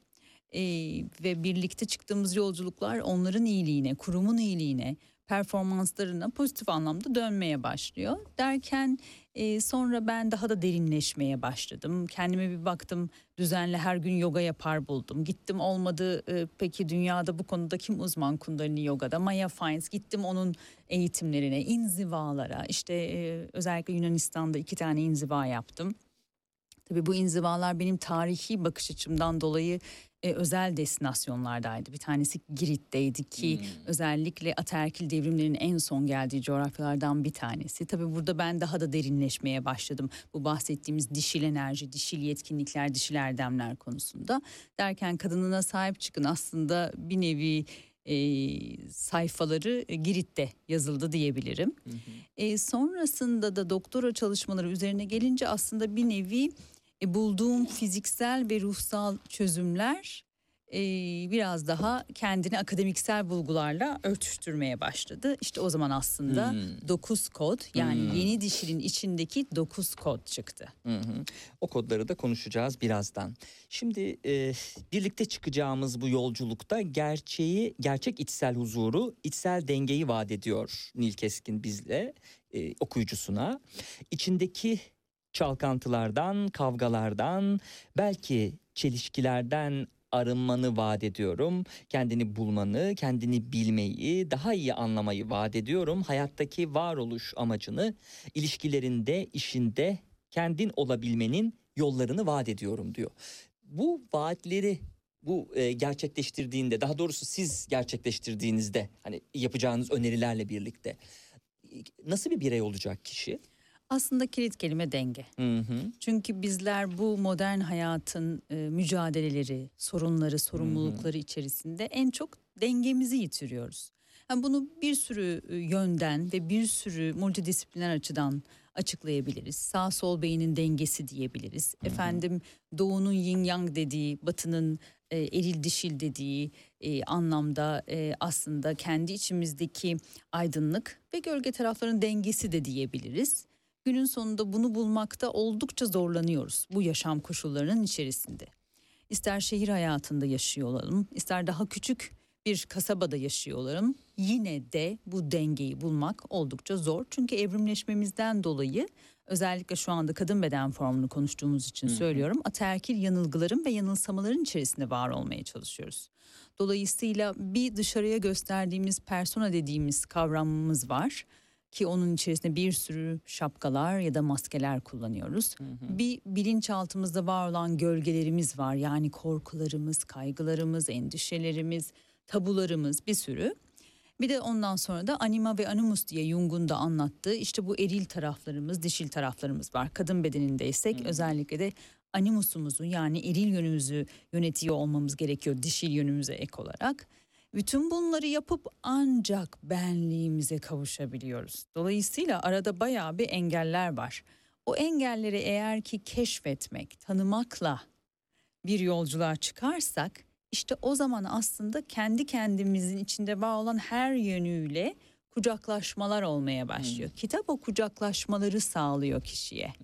Dolayısıyla kucaklaşan kişi yavaş yavaş o benlik dediğimiz öze doğru daha kolaylıkla Hmm. gitmeye başlıyor. Dokuz kod o benliğe doğru giden yol ve sonra da üst benlik dediğimiz yani yüksek potansiyeline doğru giden yolda kişiye aslında bir yol haritası çiziyor. Hı. Altı kadının altı hikayesiyle başlıyor e, Nil Keskin söze. Selin, İdil, Yasemin, Çiçek, Aylin ve Zeynep. Evet. Nedir bu kadınların e, e, hikayesinin kesiştiği yer? Bu kadınların kesiştiği, hikayelerinin kesiştiği en önemli nokta kaybolmuşluk. Hı hı. Dedik ya denge. Dengeyi kaybedip aslında o bahsettiğimiz potansiyellerini e, kaybeden hayatlarının merkezine kendilerini değil de başka herkesi koyan kadınlar bunlar. Hı. Ve e, aynı zamanda da kolektif bilinç dışı dediğimiz yani çağdan çağa kadınlar evrimleşirken taşıdıkları mizaç özelliklerini de e, yansıtan kadınlar. Altı farklı profil aslında hepimizin içinde olan kadınlar bunlar. Hı hı, yani hı hı. ben burada duruyorum, sizinle sohbet ediyorum. Aslında içimdeki altı kadını yönetiyorum. Hı hı, hı hı. E, bunu ben söylemiyorum tabii. Bunu psikolojide Jung'un e, ortaya koyduğu bir Hı hı. e, ne diyelim kişilik analiz e, bakış açısı bu. E, dişil arketipler içerisinde de e, altı profil işte anne kadın profili, e, sevgili aşk kadını Hmm. profili, e, doğa doğal kadın profili, daha mücadeleci savaşçı kadın profili, e, şifacı kadın profili gibi gibi aslında farklı profilleri ben de şu an karşıda sizinle sohbet ederken bulunuyorum ama ben ne yapıyorum? Bunları doğru yerde ve doğru zamanda yönetme tekniğini kullanıyorum. Hmm. E bunu ne kadar birbirinden ayırt ederek bu altı profili birbiriyle çelişkilere sokmadan, çatışmalara sokmadan yönetebiliyorum. Aslında o kadar da dengeliyim. Hmm. Eve gittiğimde çocuklarımın annesi olduğumdaki çizdiğim profille efendim iş hayatındaki ekip yönetimimin arasında fark oluyor olmalı. Yoksa ne olmaya başlıyor? Bunlar çatıştıkça. Hı hı. e, ben çocuklarıma bir yönetici e, kıvamında Hmm. dolayısıyla şefkat eksikliği içinde duygusuz bir anne profili olabiliyorum. Onların benden beklediği ya da benim onlarla kurabileceğim bağda dolayısıyla eksiklikler olabiliyor. E, o yüzden de içimizdekileri iyi tanımamız lazım. Ama her aydınlık profilinde gölgesiyle geldiğini de bilmemiz lazım. Bir sonraki bölüm yavaş yavaş tarihteki kadınlar ve tarihteki aslında bugün yaşanan her şeyin birebir tekerrür, Tekerrür ettiğini ikinci bölüm değil Evet. mi? Anlatıyor. Oradan sonra da analize devam ediyor. Evet tabii ortalama kadın kavramını burada kullanıyor Nil Keskin tam olarak hani bu biraz önce bahsettiğimiz kadınları e, bize anlatırken Evet. e, ortalama kadının da bir yaşam yolculuğu olduğunu söylüyor. Bu yaşam yolculuğu da biraz önceki altı kadındaki sayı gibi yine, Yine altı. altı adımdan oluşuyor. Evet. E, bu adımlarda isterseniz bu dönemlerden biraz bahsedelim. Bu dönemlerin ne olduğunu konuşalım. İlki mesela masum ve saf dönem ki 3-13 yaş arasına karşılık geliyor bu dönemde. Evet. 13 oluşunu da ifade edelim yani 3-13. Hı hı. E, ortalama e, aslında bugün kadın bedenindeki e, menstruasyon görme zamanı ortalama dünya çapındaki averaj 13'tür. Dolayısıyla ilk adetini görene kadar ki olan o daha e, çocuk olan Hmm. kadınlık dönemimiz. Dolayısıyla hani e, bir nevi o yüzden de masum ve saf dönem dediğimiz dönem o. E, o dönemde yavaş yavaş bizler bir takım dosyaları yaptığımız gözlemlerle beraber gerek toplumsal gözlemler gerek içinde yaşadığımız aile koşulları efendim okul vesaire derken toplamaya ve biriktirmeye başlıyoruz. Şimdi burada mühim olan e, bu, bu dönem farkındalığımızın olmayışı. Hmm. Yani sadece algılıyoruz ve dosyalıyoruz. Hı hı. Dolayısıyla o gölge dediğimiz dönem içinde hani biraz önce dedik ya personanın hemen gerisinde gölgeler var. Korkular, kaygılar, endişeler. İşte bunların biriktiği zaman bunlar aslında. Şimdi dolayısıyla ne biriktirdiğimiz çok önemli. Hmm. Ne biriktirdiğimizin işte şimdiki yaşta da farkındalığı çok önemli. Hı hı. Dolayısıyla ortalama kadının birinci evresi bu. Hı hı. İkinci evresi dişilik uyanışı yani bu bahsettiğimiz kadının artık adet döngüsü başladı. Genç kızlığa adım attı.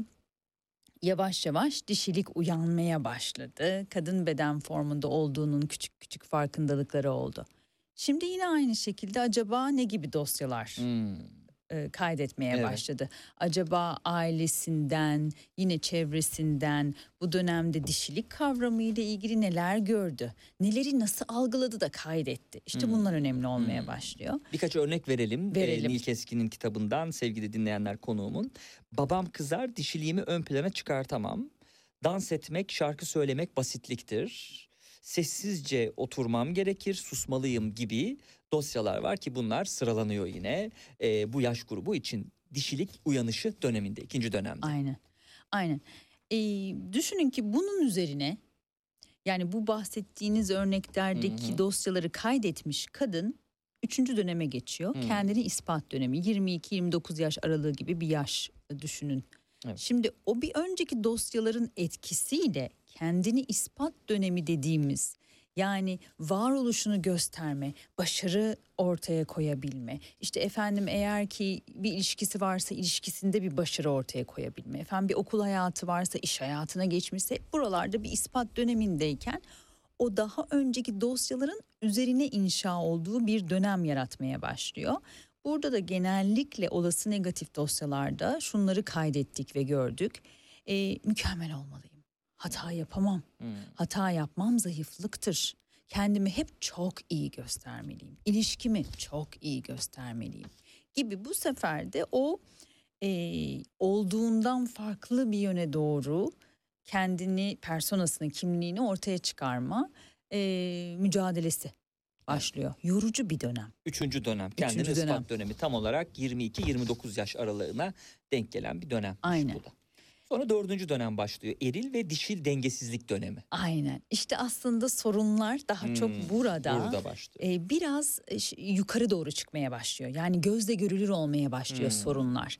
Ne gibi sorunlar? Şimdi önceki dosyalardan kaynaklı eril dişilini de dengeye sokamayan bir kadın beden formu ilişkilerinde sorun yaşamaya başlıyor. Hı hı. İş hayatına atılmışsa iş hayatındaki ilişkilerinde sorunlar yaşamaya başlıyor. Dolayısıyla aslında bir nevi yenilgileri belirgin hale gelmeye başlıyor.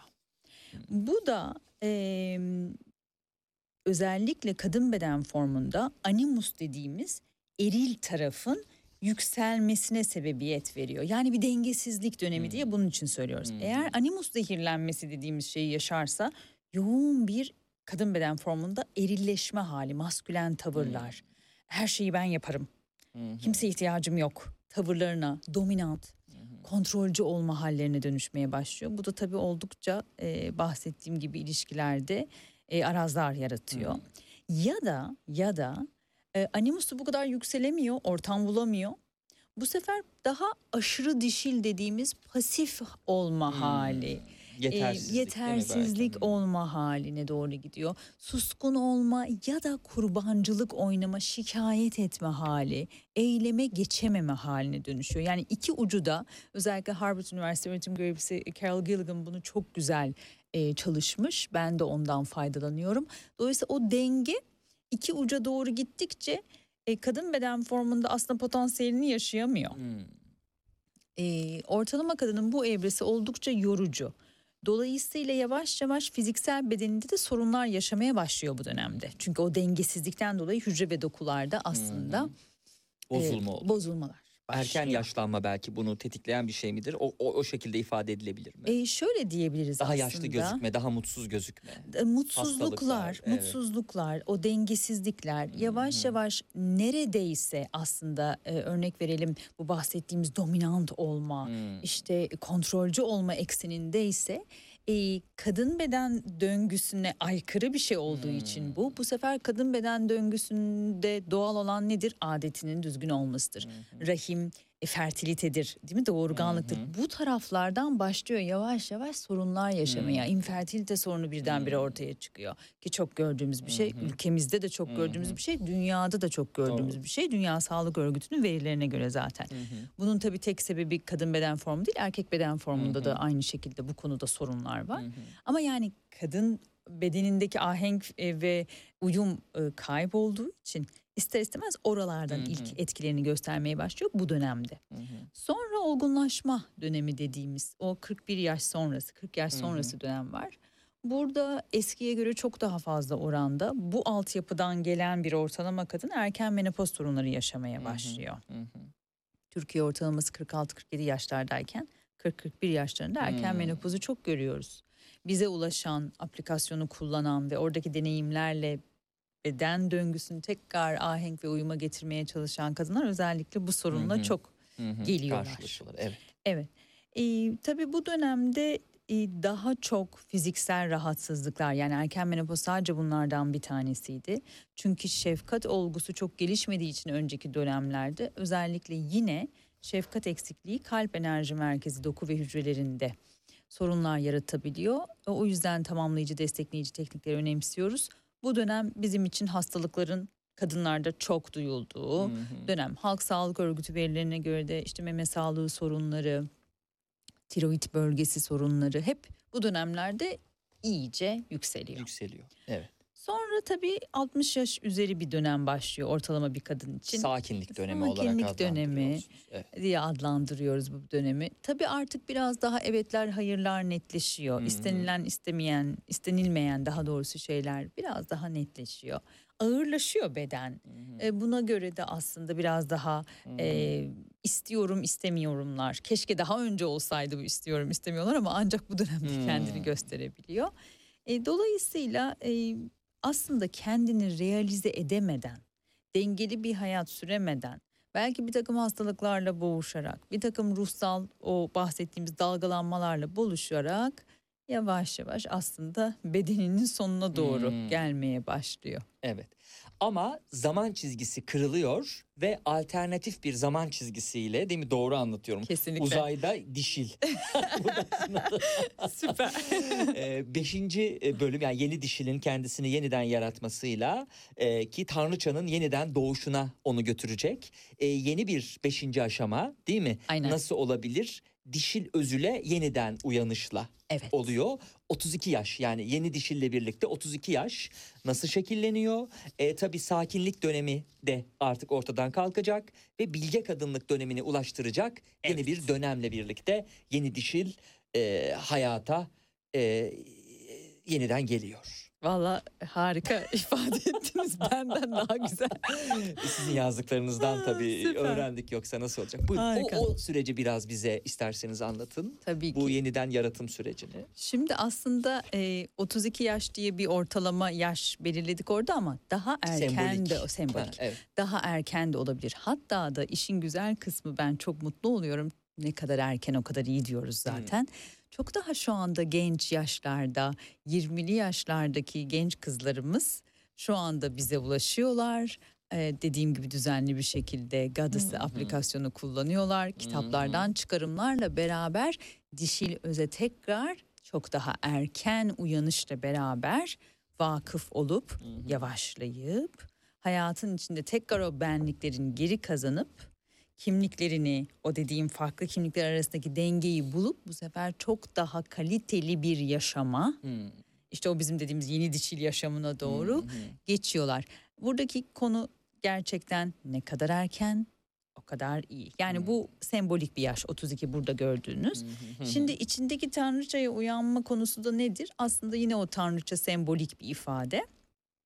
Çünkü e, ben tabii konuyu biraz daha dediğim gibi tarihçi olarak ele almadan duramıyorum. Şimdi e, sadece bizim topraklarımız değil şu çevre coğrafyaya bir bakalım. İşte antik Yunan'ından Mezopotamya'sına biraz önce söyledik. Anadolu'dan aşağı e, Babiller, Mısır, efendim Arap Yarımadası bütün bu coğrafyaya bakın. Sonra daha uzağa gidin, uzak doğuya gidin, Hindistan'a, uzak doğuya. Tekrar bu sefer e, batıya gidin, işte Avrupa mitolojisine bakın, efendim Güney Amerika mitolojisine bakın. Hep aslında dişil, ebedi dişil erdemleri toplumları yukarıya doğru çekmiş. Ee, bunu tarihsel anlamda biliyoruz. Tanrıçalar denmiş, kadın liderler denmiş bir sürü adlar verilmiş. Buradaki aslında tanrıçalık kimliği bu bahsettiğim ebedi dişil erdemlerle toplumdaki o dirliği, düzeni sağlamak ve çok net olan erdemlerle toplumlara yön verebilme kabiliyeti. Ama biz bunu sadece bu bahsettiğim tarihin işte efendim paleolitik, neolitik çağında görmüyoruz. Sonra o aynı kadınların e, kendini farklı bedenlerle tekerrür ederek devamını görüyoruz. İşte Osmanlı'da da görüyoruz, efendim Bizans'ta da görüyoruz, Kuzey'de de görüyoruz, Güney'de de görüyoruz. Her yerde aslında o kadınların farklı sadece çağlarda farklı bedenlerdeki varoluşlarını görüyoruz. Şimdi hal böyle olunca demek ki öyle erdemler var ki kandan kana, toplumdan topluma sadece intikal ediyor, devroluyor yani. Biz bunları tanırsak, bilirsek ve bizde hangileri var olabilir bunu görürsek o içimizdeki tanrıçanın uyanışı Hmm. derken içimizdeki erdemleri tekrar uyandırıyoruz. Çünkü e, benim özellikle odaklandığım yaptığım akademik çalışmalar çok net ortaya koyuyor ki evrimleşmemizle beraber biz kadınlar kadın beden formunda erdemselliği bırakıp eylemselleştik. Yani sürekli koşuşturma hali, mücadele hali, bir şeyleri yetiştirme hali, yapılacaklar listesinin içerisinde olma hali. E şimdi bu haldeyken nasıl siz erdemlerinden şefkat, empati, bütünsellik, yaratıcılık gibi erdemlerden bahsedebilirsiniz? Bunlara vakit kalmıyor ki. Dolayısıyla o yüzden içimizdeki o erdemsel varoluş halini tekrar uyandırıyor olmamız lazım. Hatırlamamız lazım. Evet. Şimdi bu erdemlere bir bakalım ve yeni dişil kimdir sorusunun cevabıyla öz şefkatlidir. içsel uyum ve birlik içindedir. Erdemlidir, cesurdur, şefkatlidir. Değil mi? Yeni dişille birlikte. Evet. Özgürdür, özgündür. Özgündür. Evet. Evet. Evet bunlar yeni dişilin e, tanımı. E, çünkü biz sonuçta e, yepyeni bir dünyaya doğru gidiyoruz. Bir yerlerde artık döngüyü kırmamız gerekiyor.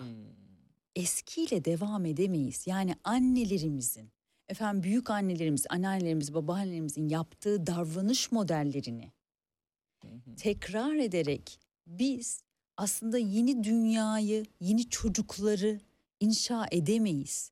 Tekamül dediğimiz gerçeğin içerisinde evet ruhsal tekamül var ama bir de toplumları da dönüştürmek istiyorsak biz o zaman gerçekten de kadın beden formunda yenilenmemiz lazım, erkek beden formunda yenilenmemiz lazım. Öbür türlü gerçekten böyle bir kısır döngünün içinde dönen varlıklar olarak yaşıyoruz. Potansiyellerimizi bize verilen hediyeleri bu dünyaya veremiyoruz. Dolayısıyla toplumsal hiçbir fayda yaratamadan zaten bu dünyadan bir nevi göçüp gidiyoruz. Ee, işte tam bu noktada da e, dediğim gibi e, toplumun en önemli parçasıysa eğer bir kadın, bir erkek, bir çocuk değil mi? E, Üremenin devam etmesi için, toplumların devam ediyor olması için o yüzden yeni dişillere ihtiyacımız var. Ama yeni erillere de ihtiyacımız var. Onun için de hemen peşi sıra şimdi yeni eril geliyor. Evet.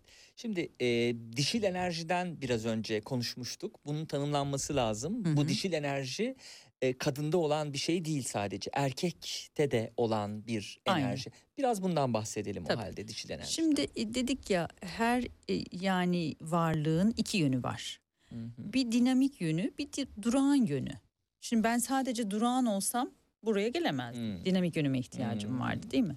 Ama sadece dinamik olsam Burada duramazdınız. burada duramazdım. Evet. E, bu kitapları yazamazdım. E, Evet. Düşünemezdim mesela. Şimdi yüzden bu ikisinin dengesi çok önemli. Hı. Şimdi bu aslında olayın e, eril ve dişil tanımını da çok güzel ifade ediyor. Eril eylemsel tarafımız, dişil durağan tarafımız.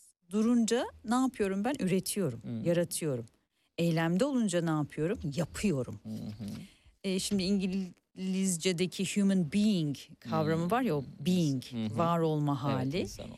e, insanı çok güzel anlatıyor. Yani o being olmadan ben varlığım olmadan aslında gerçekten de e, geçtiğim eylemin de bir anlamı yok. Demek ki her şey önce varlık haliyle e, ortaya çıkıyor. Demek ki dişil enerji aslında e, her şeyin başladığı yer. Hı Ve hı. fakat benim içimdeki dişil nereden besleniyor olmalı? Kendi içimdeki erilden besleniyor Hmm. olmalı. Tıpkı bir çocuğun varoluşu gibi düşünelim. Dişil erille birleşince ancak bir bebek bedende var oluyor. Hı hı. Kendi içimde de o zaman benim dişilimin erilimle birleşmesi lazım.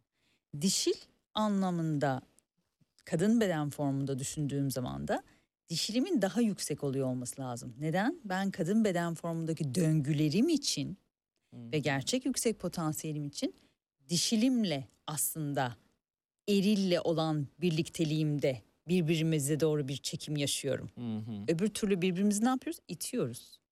Evet. Yani demek ki o halde benim beden formumda biraz dişilimin yüksek ama erilimin hemen dengeyle yanımda olması lazım. Erkek beden formunda da erilinin biraz yüksek, dişilinin peşi sıra devam ediyor olması lazım. Yani kendi içimizde ikisinin barışık halde oluyor olması lazım. Ben kadın beden formunda erilimi yüksek yaşarsam ne oluyorum? Bir erkek beden formundaki erili yüksek bir erkekle bir araya geldiğim zaman birbirimizi Çatışma oluyor. itiyoruz. Çatışma Hmm. oluyor. Bu iş hayatında da Hmm. oluyor. Evde de oluyor. Çocuğumuzda da oluyor. Hı. Dolayısıyla burada aslında içimdeki enerjileri bilirsem, o enerjinin ne anlama geldiğini bilirsem bunları yönetebiliyorum. Hmm. Fren, gaz. Hı hı. Dişil enerji dediğimiz o yüzden dedim ya durağan ve erdemsel. Empati, şefkat, bütünsellik, resme çok daha böyle geriden bakabilme yeteneği, anda var olabilme, çok yönlülük, yaratıcılık gibi bir takım erdemleri barındırıyor içinde. Süreç odaklılıkta dişilin en önemli enerjisel boyuttaki dışa vurumu. Ben şimdi şöyle düşünün size buraya gelsem kaçta bitecek? Hmm. Kaç dakika kaldı? Hmm. Desem? Değil mi? Evet. Süreçte olamam ki bu coşkuyu size veremem ki. Doğru. Evet.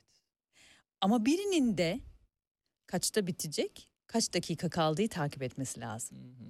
O da bir eril erdem olarak burada oluyor olması Hmm. lazım. Hı hı. Evet. Yoksa ben bu sefer burada saatlerce konuşabilirim. evet. Ve biz Eril duramayız. enerjimiz olarak Halil. evet Halil bizim eril enerjimiz orada. Yani masa etrafında da hep o dengenin oluyor olması önemli. O yüzden biz kurumlarda da dişil yetkinlikler, eril yetkinlikler ve bunun dengesi konuşuruz. Bireyde de aynı şekilde. Evet. Tabii bu arada sabit olmadığını anladınız bu enerjinin de artabileceğini de biliyoruz. Nasıl artabileceğinin formülü de 10 başlık altında e, verilmiş ki bunlardan bir tanesi de çok dikkat çekici. Yani hepsini söylemeyeceğiz. Dans etmek mesela. Evet. Dişil enerjiyi arttırıyor. Evet, evet. Değil mi? Çünkü e, eril enerji biraz daha çizgileri olan, kuralları olan taraf. Hı hı, hı. Dişil enerji biraz daha böyle akışta olan su gibi düşünelim. Su elementidir zaten dişilin en yoğun elementi. Şimdi dans ettiğimiz zaman bedenin o kıvrımlarıyla beraber yine böyle bir rahatlama haline geliriz. Esneklik veririz bedene. Böyle o sertlik değil. Hı hı. Zaten sertliği verdiğimiz zaman aslında omurga sorunları, özellikle baş işte boyun ağrıları, bel ağrıları yaşar kadın beden formu. O yüzden de biz hareketlerle de o esnekliği veririz. Dans da bunlardan bir tanesi. Evet. Şimdi e, tabii arketipler var. Onlara geçiyorum. E, okuyucuya bırakalım onu. E, yeni dişil olmaya giden yolda teknikler paylaştınız. Biraz bu tekniklerden e, konuşalım isterseniz. Evet. Aslında tekniklerin e, özetini 9 adımın içerisine, 9 kodun içine Bu yerleştirdik. dokuz koda tam olarak e, şeyi vermiş olalım o zaman sözü bırakmış olalım. Buyurun. Süper. Şimdi e, bir kadın bedeninin e, zihinsel, ruhsal ve fiziksel anlamdaki dengesiyle beraber e, içinde bulunduğu her ortamda, aile ortamı, iş ortamı, efendim sosyokültürel bir ortam, adını siz koyun. Olabilmesi için e, bu dokuz adımı uygulaması ona tamamen dengeyi ve dengeyle olan hayatını kendi eline almasını sağlıyor. Yani o yüzden içten dışa güçlenme, Hmm. içten dışa iyileşme hali diyoruz. Hmm. Şimdi ben bedensel olarak iyi olmasam, hasta olsam buraya gelemem. Hı hı. Ruhsal olarak efendim üşengeç olsam değil mi Hmm. böyle bir ağırlık olsa Hmm. mesela gelemem. Gelemez. Doğru. E, zihinsel olarak engellerim olsa örnek veriyorum niye gideceğim ki ne gerek var ki gibi değil mi? Ben böyle beni kısıtlayıcı zihinsel düşünceler üretiyor olsam Hı hı. yine burada olamam. Evet. Demek ki benim e, bu kadar çalışmalar yapmışım. Uğraşmışım ben bu kadar. Yaratıcılık yapmışım. Hı hı. e, Gecemi gündüzüme katmışım. Öyle değil mi? Bu hı. eserleri ortaya çıkarmak için. Aplikasyonun içeriğindeki bütün uygulamalar için. Ama ben Sayısız gözlem yapmışsınız danışanlarınızla. Aynen. Evet, ama ben aldınız. bedenen, zihnen, ruhen dengede değilsem dolayısıyla ben potansiyelimi yaşayamam. Hı hı. Şimdi 9 kod kadın beden formu için adım adım öz şefkat kilidiyle başlayarak çünkü kadın en çok öz şefkatini unutuyor. Hı. Bu bahsettiğim eylemselleşme hali bizi öz şefkatimizden uzaklaştırıyor. Hı hı. Bununla buluştuktan sonra 9 kod işlemeye başlıyor. 9 kodun ilki çok kritik. Bunun altını çiziyorum Alma. almak. Evet. Çünkü biz evrimleşirken özellikle e, ki biz Anadolu topraklarında da bu çok fazla vardır. Verme eğilimi olan. Hmm. Bugün bugün işte ne bileyim Türk filmlerinde vesairede de izlediğimiz o böyle saçını süpürge eden kadın modelimiz var ya işte o Hmm. eski. Ben onu söylemeye çalışıyorum. Hmm. Bu eski kadın. Hmm. Annelerimiz bunu yapmış olabilir. Büyüklerimiz bunu yapmış olabilir. Biz onlardan bunu miras almış olabiliriz. Hmm. Ama eğer bu döngüyü kırmazsak Yeni dişili yaratmak Yeni için. dişili artık yaratmak verici için değil. aynen. alma. Önce alıcı olmalıyız. Hı. Vericiliğe sonra geleceğiz hı. kodlarda ama önce alıcı olmalıyız. Çünkü biz alıcı olmazsak erkek ilk kodu vericidir. Yeni, yeni erilde bunu anlatıyor Hmm. olacağım. Hı. E, vericiliğe geçmez. Çünkü nasıl olsa kadın verir. Hmm. O zaman erkek ne yapmaya başlar? "Ah, Çok rahat. Nasıl olsa Hmm. her şey yapılıyor. Bana hiçbir alan kalmadı. Hmm. İhtiyaç yok Hmm. ben kendi enerjimi istediğim yere sarf edebilirim olmaya başlıyor. Onun da eril enerjisi düşüyor. O halde kadın burada artık yeni dişil döngüyü kırmalı. Hmm. Önce her şey almakla başlamalı. Neyi almalı? Mesaj, bilgi, işaret, sevgi, şefkat, eylem. Hmm. Onun için birilerinin efor sarf etmesi. Bunu kabul etmeli. Biz bırakmıyoruz ki. Ben yaparım. Markete gidilecek. Ben yaparım. Çocuğun ödevleri yapılacak. Ben yaparım. Şimdi bizi dinleyen eğer anne olan dostlarım varsa ne söylediğimi çok iyi anlayacaklar. Aynı şey iş hayatında. O proje. Ben yaparım. Bir başka kişiye delege edebilirsiniz. Yok. Ben yaparım. Dolayısıyla bu ben yaparım hali, bu süper kadın olma hali artık büyük bir rol çatışması ve büyük bir büyük bir gerçekten tükenmişlik getiriyor. Kadın için Burada. büyük bir yük çünkü. Büyük büyük. Ipsos'un yaptığı araştırma sonuçlarına bakıyoruz. Zaten oradaki özellikle kadınların yıldan yıla kendi üstlerine aldıkları yüklere bakıyoruz. Ee, nasıl büyük bir artış olduğunu evdeki çöpü atmaktan tutun da bütçe organize etmeye kadar her şeyi nasıl sırtına aldığını ve bunu bir güç zannettiğini görebiliyoruz. Şimdi bu çok önemli. Bunları yaparsam güçlüyüm diye düşünüyor. Oysa ki buradaki güç onu bir eril güce doğru götürüyor ve o bedenine zaten zarar veriyor. Ve bunu yıllar sonra anladığında çok gecikmiş oluyor. Çünkü rahimde miyomlar, kisler, efendim işte dediğim gibi bahsettiğimiz gibi hücrelerde, dokularda yok tiroid problemleri, yok meme sağlığı problemleri.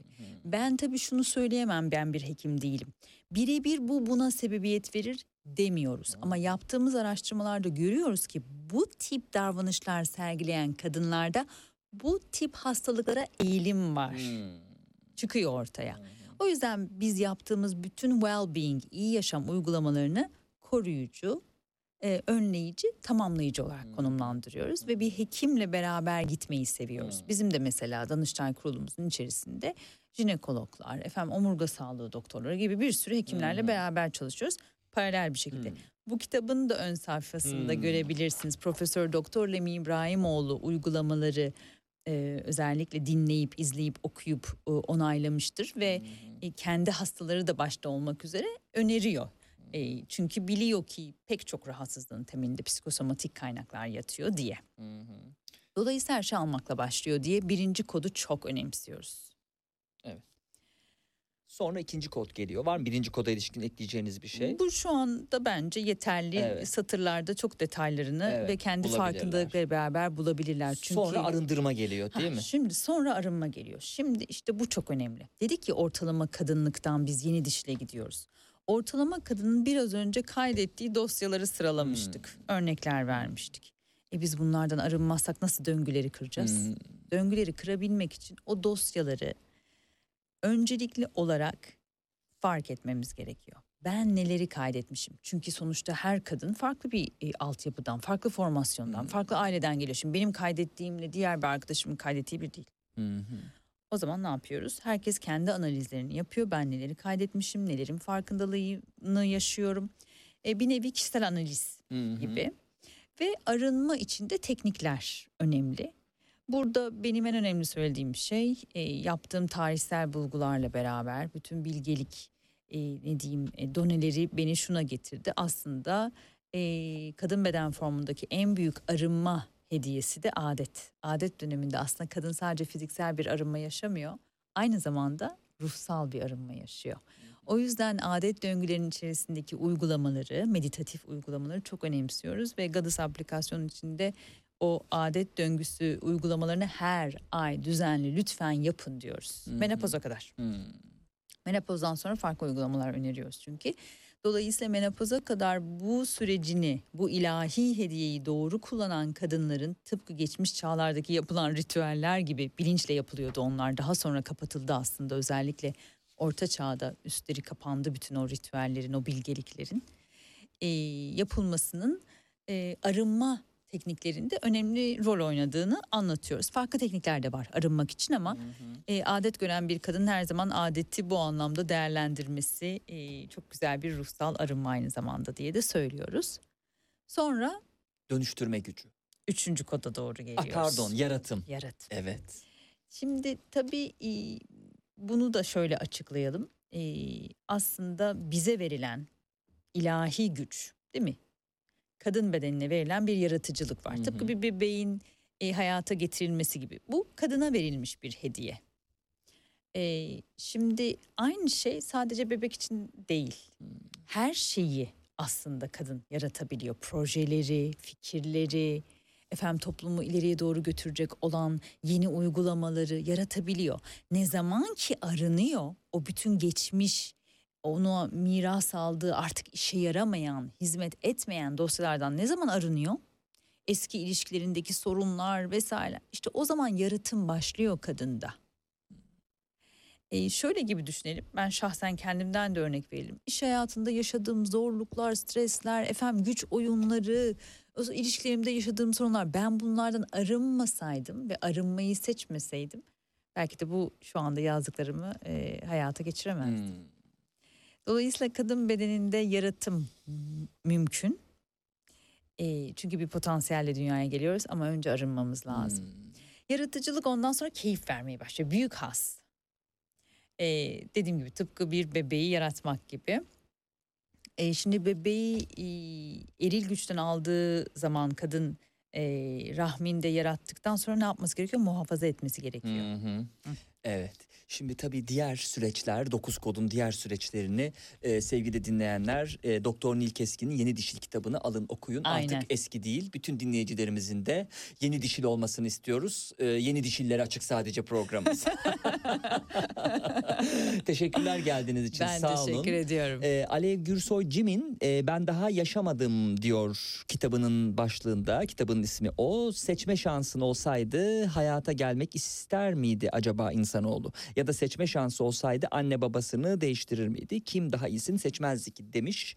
Ee, ben Daha Yaşamadım kitabını size hediye etmek istiyoruz. Alev Harika, Gürsoy teşekkür iyi ediyorum. okumalar dileriz. Harika. Ee, Çok teşekkür hmm, ediyorum. Bir saat geçti sevgili dinleyenler. Anlamadık. Nil Keskin'le hızlı geçti. Ben Haberlere bağlanacağımız için böyle e, lafı da e, ortasından kesmiş oldum. Kusura bakmayın lütfen.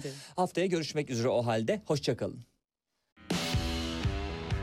İşini yapsın, siyasete karışmasın, edebiyat yapsın diyebilirler mi? Ya edebiyat siyasettir Her şeyin aslında. içinde, Yani tabii. edebiyat e, mutlak suretle siyasettir çünkü edebiyatın derdi vardır. Derdi Evet. olan şey de siyasidir. Peki şu an yazmak ama zor değil mi bunu? Çünkü şu an işin açığı hani gazetecilerin de e, içeride olduğu ve çok eleştiriye tahammül olmayan bir dönemi idrak ediyoruz. Böyle bir dönemde son 20 yılı yazmak nasıl bir cüret? Bana Bunu özgü beklemiyordunuz. Ya Farklı beklemiyordum. soruyla bitecekti sanki evet. beklemiyordum. Şöyle e, cüret mi yoksa bir e, vicdan borcu mu? Hmm. E, bence vicdan borcu. Serhat Sarı Sözen'le gündem dışı her pazar saat 16'da Radyo Sputnik'te.